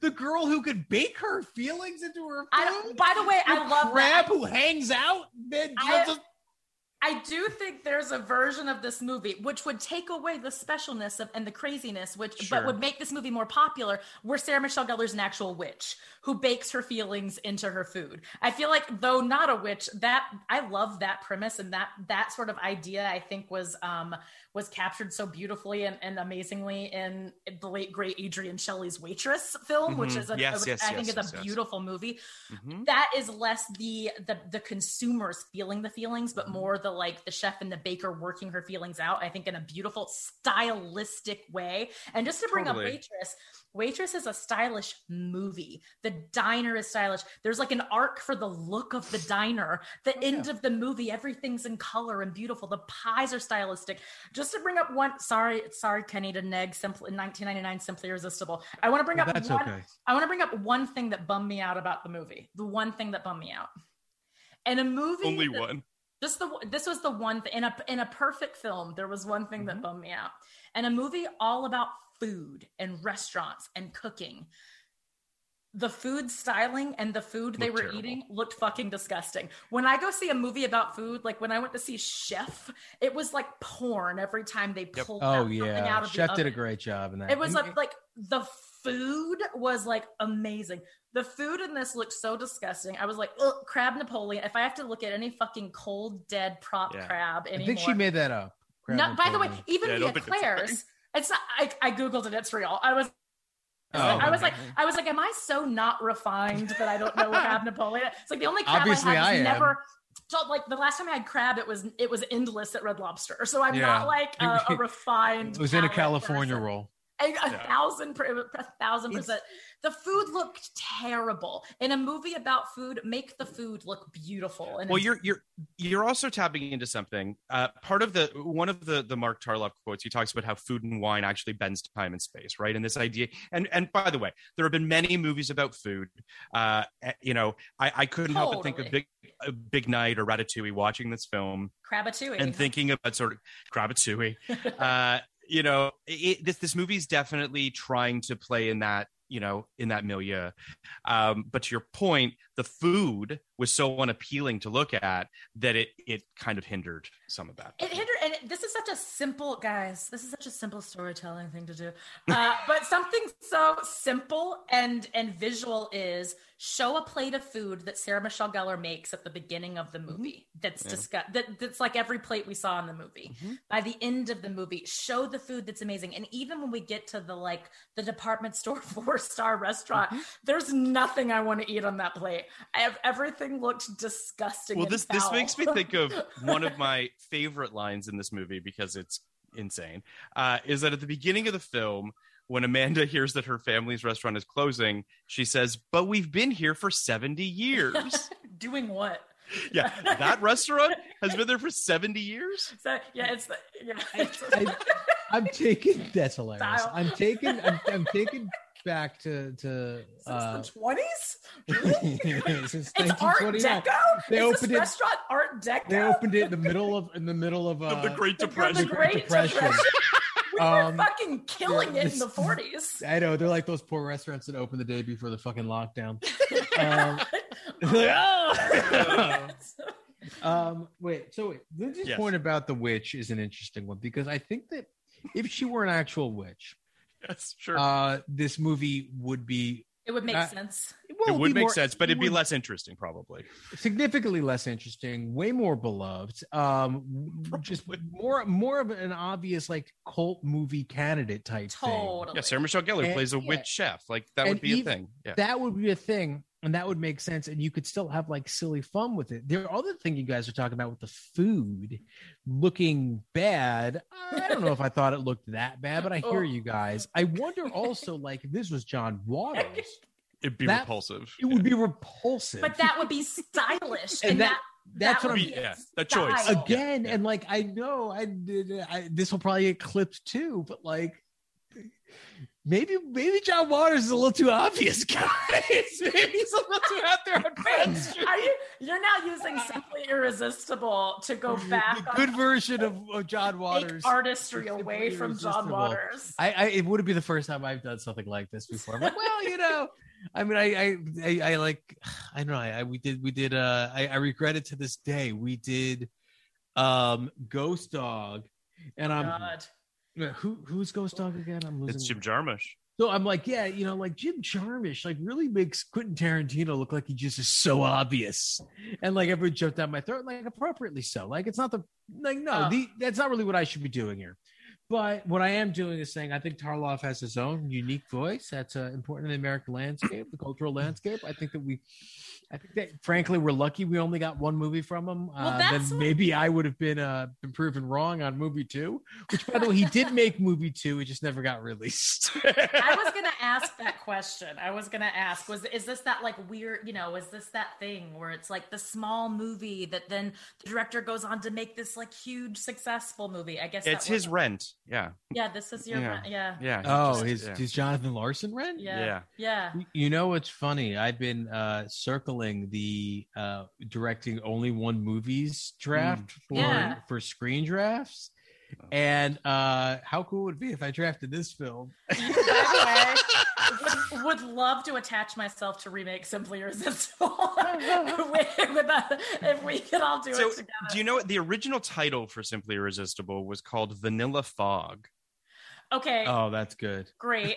Two, th- two things about that, Phil, if I may. Please. One, I almost began with like, guys, I thought we were talking about the Robert Palmer hit, Simply Irresistible. I came Yeah, very it's a good prepared to talk about that and for just got hour. notes, 10 pages of notes on Simply Irresistible. Uh, the- by the way, if you're gonna name at that time, if you're gonna name a movie a popular song, which mind you, the song was from the 80s, like when the Sure. movie should Movie have been. been made. Yeah, yeah. I want to hear a poor cover of that fucking song. Yeah, why wasn't there? Yeah.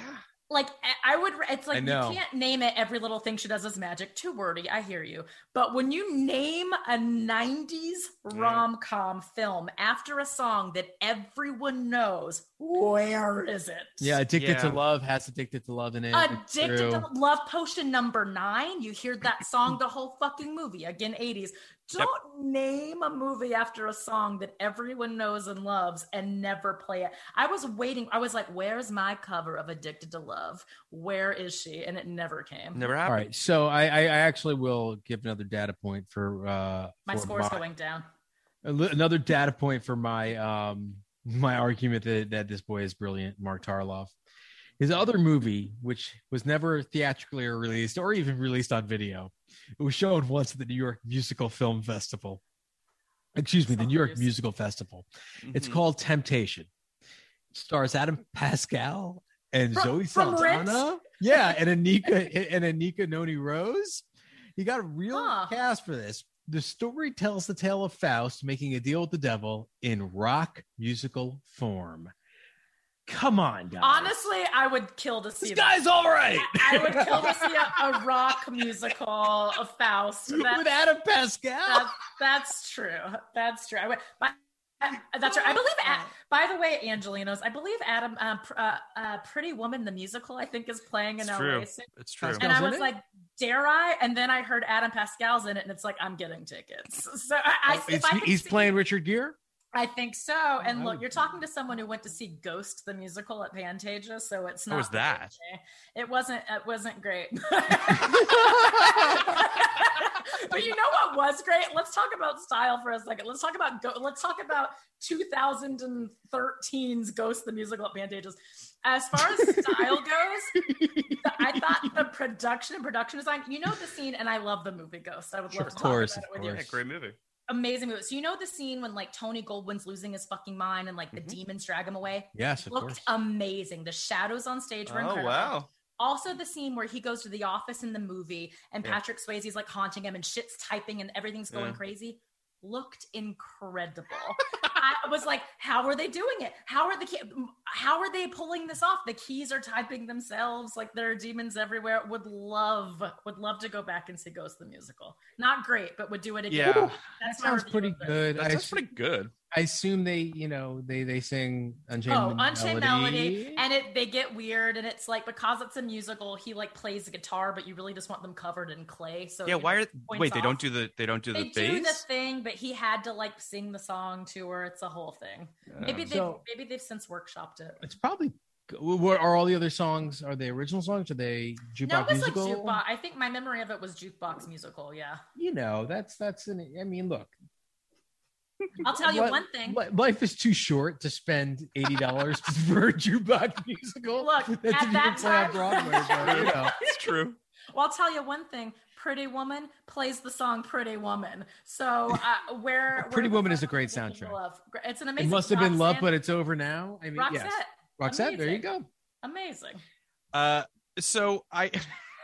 We're having more just- fun talk about other movies, which is Yeah, I so this was this was unfortunately Gene Siskel's last film that he That is reviewed before his death. Unfortunately, Unfortunately, he gave the film a thumbs down. Um, for what that's worth, uh, Sarah Michelle Gellar has stated that this is one of her least favorite films she's been in. I Of believe that. Um, you know, I, I think that listen, I, I Kenny's words have not rung, uh, have not fallen on deaf ears. I can tell. Um, well, I can tell. no, don't be too don't be too cocky. You didn't move that much. Um, but uh, should we rate this, Let's yeah. Kenny? I'm going to ask you to go first on this rating. Sure, I'll rate it first. Never saw this. Obviously, why would anyone Yeah. watch this movie um, before this podcast existed? Sure. Uh, look, I actually only gave this a 61 after the first viewing. Um, I thought like I thought that this was, you know, there's a lot of bad mixed in with the good. Now, after this discussion, I think there's almost no bad mixed in with the good. Um, I think it's a great movie, a, a vital piece of American filmmaking. I'm gonna go all, but but it, I I will admit it's not the, the the most. It's not the most joyous and enjoyable watch. I do think most people would be like, Kenny, you're crazy. So I'm gonna go only marginally higher to a 79. Uh, simply irresistible is getting a 79 from me. That's Anyone anyone want to go Uh, next? Lindsay. That's insane.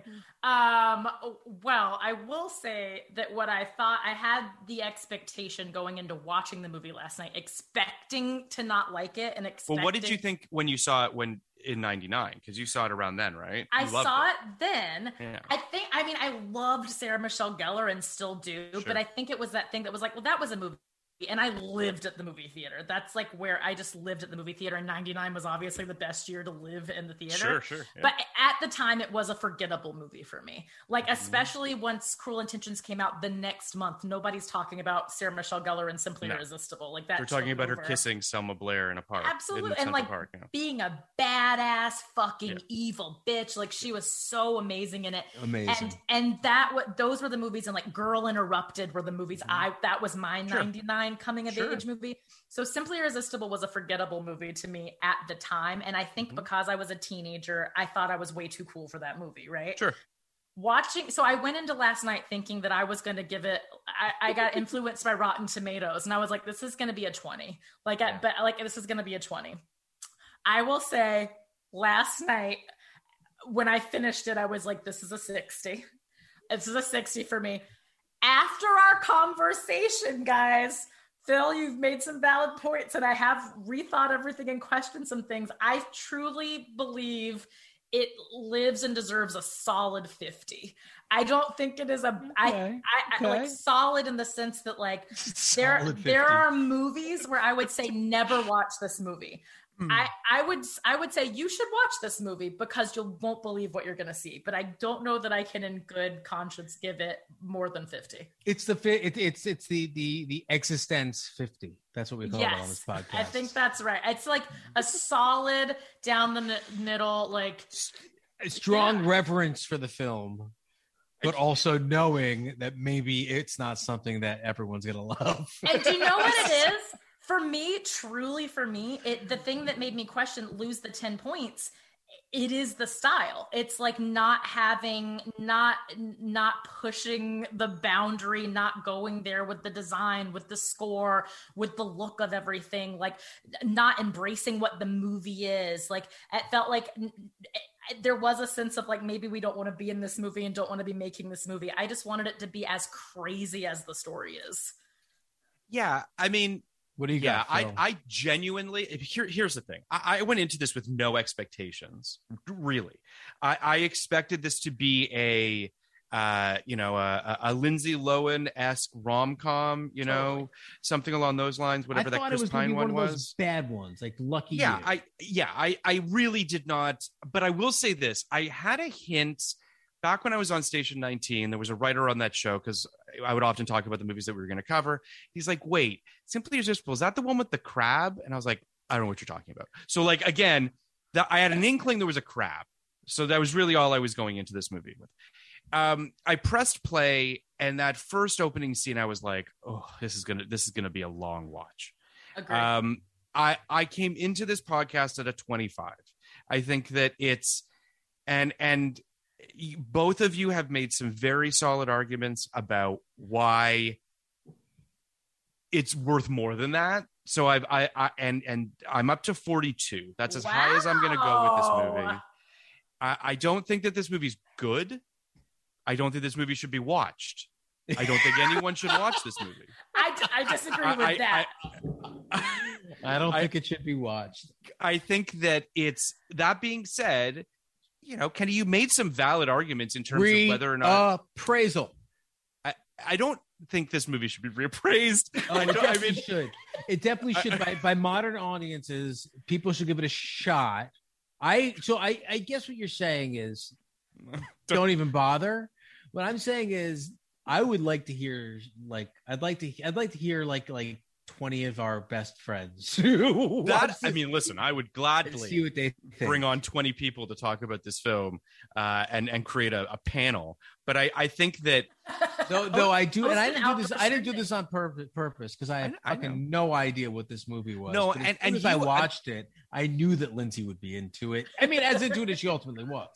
But I knew that, like, like Lindsay, like every October, Lindsay watches 31 of the worst fucking horror movies you've ever heard of in your the life. best or the best or the best just I, I like to do if i have time i do have a, a, a love for watching a horror movie a day and when you get into 31 of them and when you're a horror fan it's like let's start watching the movies i've never seen and that's when you start getting to like the the true dregs of like oh shit Well, is so here's a question for you. Uh, next week, I wonder if, if you've seen uh, the films that we're covering next week, which are we're, we're doing uh, from Dusk Till Dawn two and three, which both came out in 1999. Have you seen these films? I've seen from Dusk Till Dawn 2. I've not seen I've not Okay. seen 3. I've not seen 3. Do you did you enjoy two? I mean, obviously not, or you would have watched three. I'm assuming. I don't think so. I think that was like a um that was like a blockbuster pickup for me kind of thing at Sure, the sure. time. You know, was that direct to video? Both of them were direct to video. Yes. Uh, yeah. I- it was. It's it's so rare that you get two sequels that come out within a 12 month span. Tot- So I was kind of like, we gotta we gotta do this. Very, I very have- Matrixy. Very ma- i have complicated i i do like from dusk till dawn though i have complicated feelings about it and quentin tarantino Sure. and guys i fucking hate him and it's like i can't watch you suck on somebody's toes for one second it's like Yeah. did you really need to fucking did you really need to write yourself in as the pedophile who sucks on toes congratulations we see yeah you. I, I have i have very conflicted feelings about from dusk till dawn as well it's more it's and it's exactly what you're speaking of but i do like that it's kind of two movies like that It's- it's this Can't- weird I It's mean, a I weird can't rub- believe I'm about to watch six hours of From Dusk Till Dawn. it's insane. I would wa- yeah that's insane. It's i not think six. that i think they're both like 90 minutes the sequel the sequel was something i did pick up. It was like direct to video watch it. In the same ways that i've seen like the sequels to the lost boys those like direct to video. Right right right right. But i'm i'm never gonna be like oh yeah you gotta run out and see like the lost boys the tribe. Like i'm, I'm not probably are not. you so uh, we don't need to talk about tarantino because that's a whole thing but i'm curious as to like where you fall on the uh, on the grindhouse thing right like because i do think that this is a whole oeuvre in itself right of people that are into uh, with i say this with absolutely no judgment this kind of seeing every kind of subpar low budget horror movie that's ever been made i know that kenny you've seen a lot of horror movies but i don't know that you're into this particular lane I, I I wish I were. It's not that I'm not into it. It's just that I haven't gone there. If I Right. ever can go there, I will go there.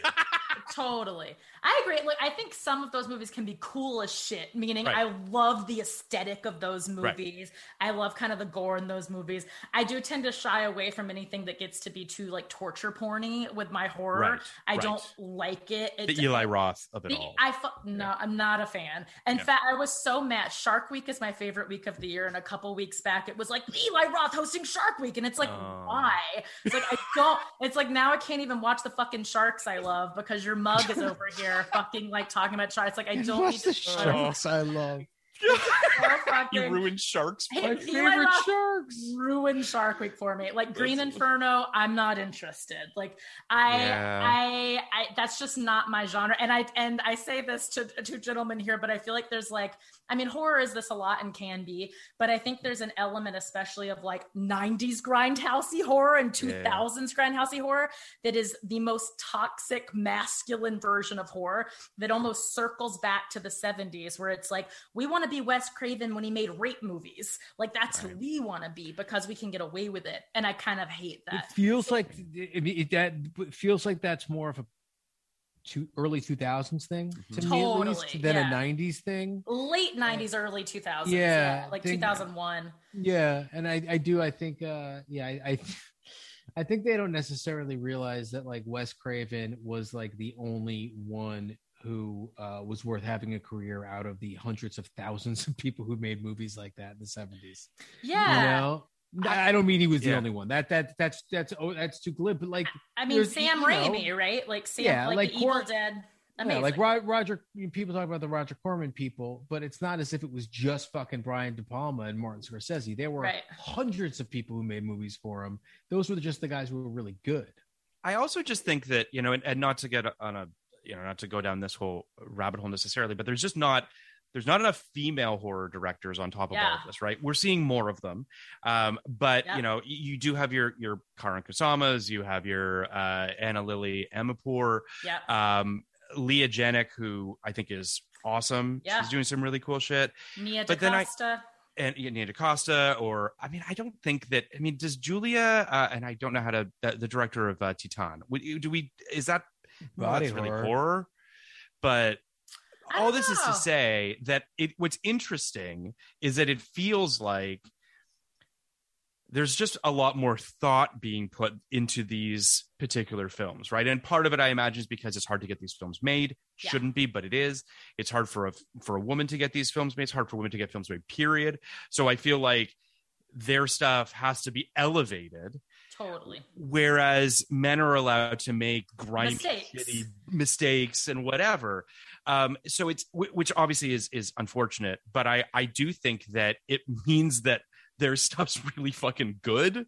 So like you know, I, I also think horror fans, Yeah. like now, Yeah. are really well educated, well read film people, Yeah. and they're Yeah. also pretty. Pro- it's a pretty progressive lot at this point. Mm-hmm. So I do think like the horror that has survived uh, over the last you know hundred years, but last fifty years Yeah. tends to be stuff that at least is engaging with bigger ideas in terms of identity, in terms of you know Mm-hmm. Yeah. vulnerability and that kind of stuff. And I think that's the stuff that really kind of birthed the modern horror fan for the well, I most think part. Jordan It's- Peele, you know, Well, Jordan to some Peele degree is part of that. Yeah. too, of Yeah. course, but he's it's just- making it more of like a popcorn experience to he's like opening it up to wider audiences i think than ha- than has and been. not making it seem as though it has to stay in one lane either. Like his stuff, No. like there's a lot of comedy, obviously, in his stuff too. yeah Yeah, it's, it's, it's, this shit's wonderful, but I even the smaller stuff in general, it's just not as ex, exploitative as Yes. Yes. it seemed 20 years ago. agree Uh, Yeah. I mean, look, it's true for a lot of subcultures right now. Just a lot of subcultures seem to be peopled by, or you know, the fans just by by Mhm. just more progressive people who are just are are looking for different kinds of stories. I, I, I, I Yeah. you know, I, well, and I, think know. it's you know, Kenny and I obviously we've been doing this podcast for a while, and and and you know have split ourselves into sort of three different years. And I think it's really fascinating to look at what horror was in '89, what horror was in '99, and what horror is in 2009. They're all very different, and I think that horror, perhaps maybe more so than any other genre. Um, gets a lot of cracks because it's relatively cheap yeah. and it can be really really lucrative. So Yeah. you know the studios are always going to go back to the well on horror and i think it generally is a mirror uh to what we're living through in the moment right?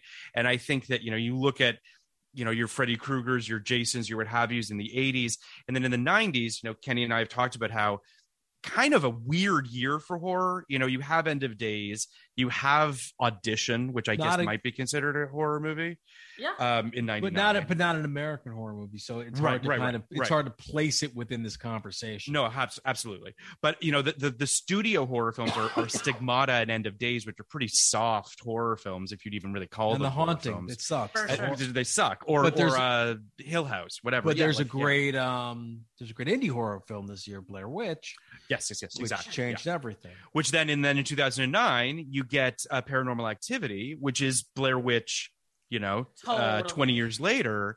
I- i- Is just it's just it's really interesting. I think it's a really malleable, fascinating genre that I didn't watch for many many years because I'm a big baby and I've been trying to watch more of Not them, but- anymore, Phil. it's no i like I appreciate that. You're you're you're a, you're a, I'm a grown-up. I'm a big boy toddler. now. You're a grown up. Yeah. There is one horror movie that I do think kind of changed the landscape in '99 too. That Hmm. this is a, a person to have a conversation about as well. But The Yeah. Sixth Sense, that Oh, was yeah. such a Oh, like, yeah. as far as horror movies being wildly successful, Yes, and yes, people who at the time I don't think showed up to horror movies or weren't Yep. horror fans, they were talking about The Sixth Sense. It helped that Bruce Absolutely. Willis was the star and was a huge movie star, but it also was a, a great movie with a great fucking twist, and Mm-hmm. you're invested in the characters and you love the little boy and Toni Collette, and like I, I still do think that is a, a brilliant movie. A I, great I agree. You know, Kenny and. I did that. Jesus, I don't even remember when we did it. It was certainly, I think, like three years ago now. But and I remember, you know, I we had a whole conversation about it, and I think that M Night Shyamalan's career is fascinating in what it's done, sort of the ups and downs that before he's had. Old, it might have.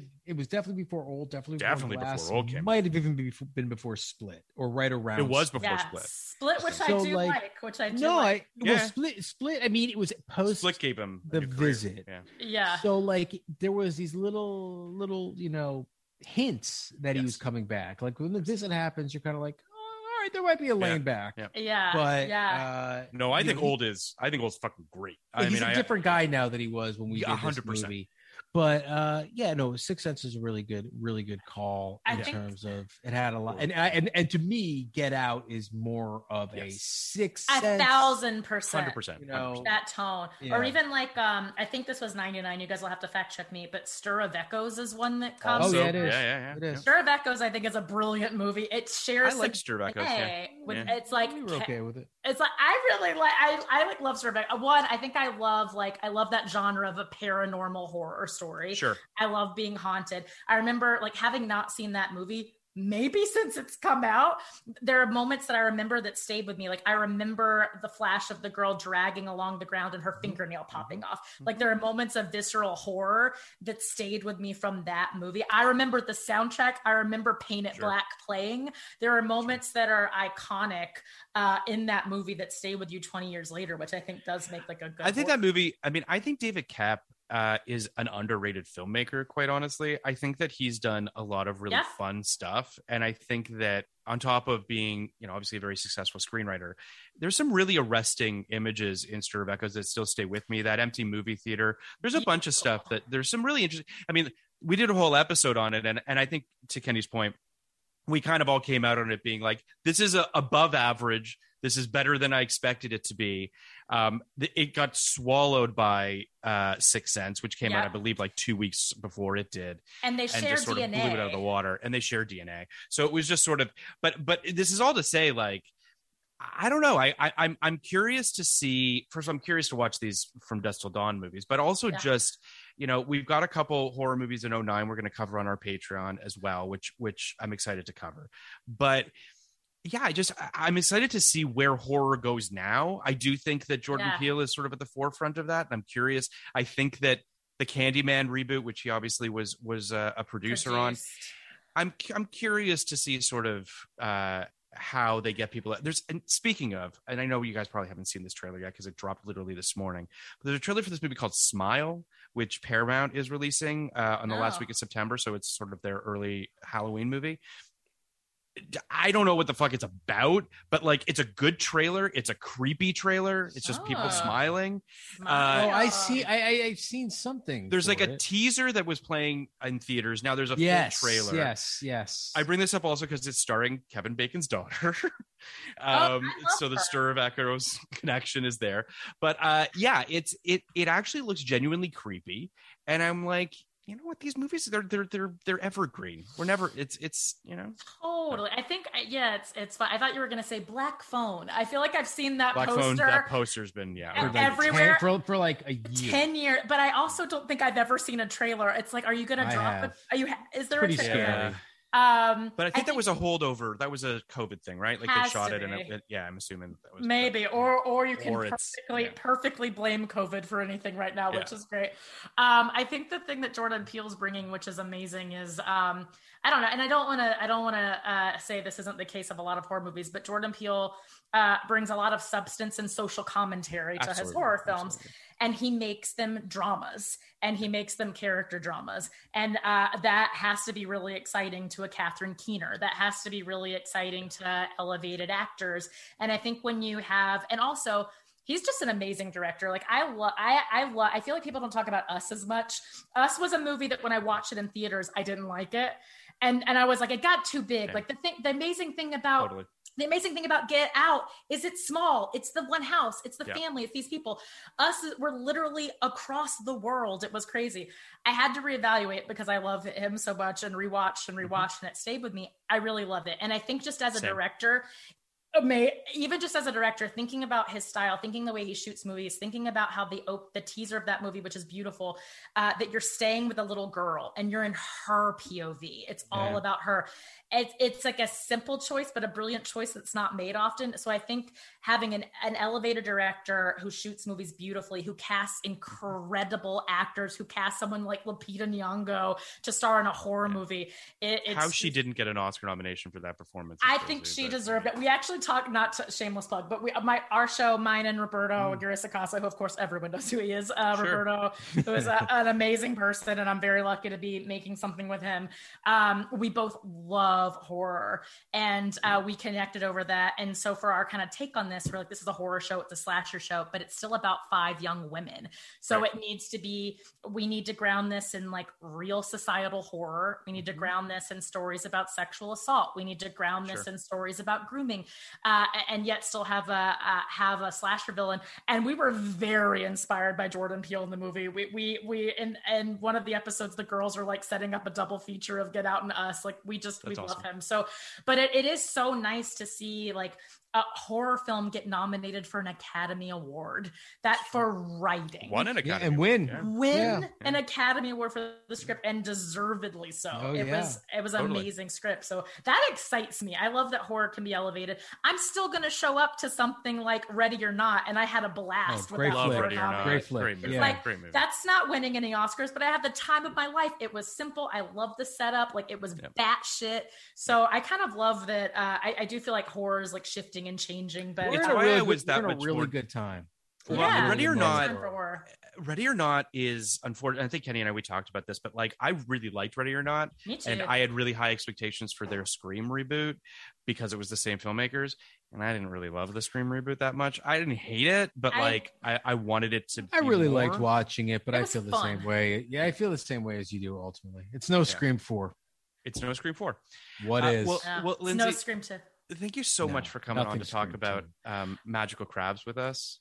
Uh, yes. the, the animal, not the STD. Um, but it's uh, it, it truly. Uh, this was a blast. We obviously had an amazing time. When uh, is your show going to be premiering, and how can people see it? Uh, we are premiering July 28th, so end of next month, and we'll be streaming on HBO Max, which is really, really, really awesome. exciting. So um, please tune in and, and don't send me your hate mail. Keep the hate mail. Just watch and, the show. And what's your uh, Twitter handle?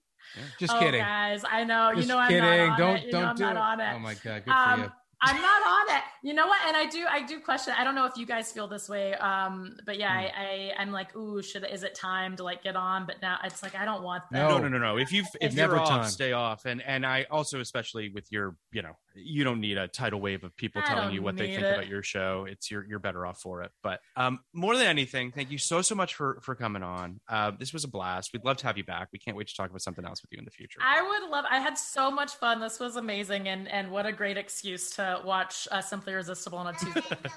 thank so you thank so you. so much, Lindsay. Thank it's great you talking guys. to you. Bye. Bye. Good to talk to you. See you tomorrow. See you tomorrow, Kenny. Nice to meet you. Bye, guys.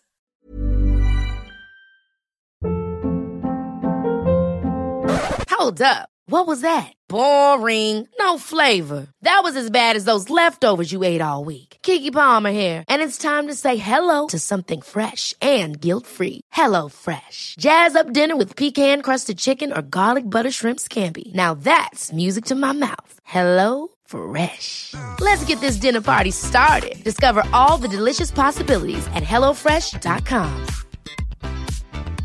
Even when we're on a budget, we still deserve nice things.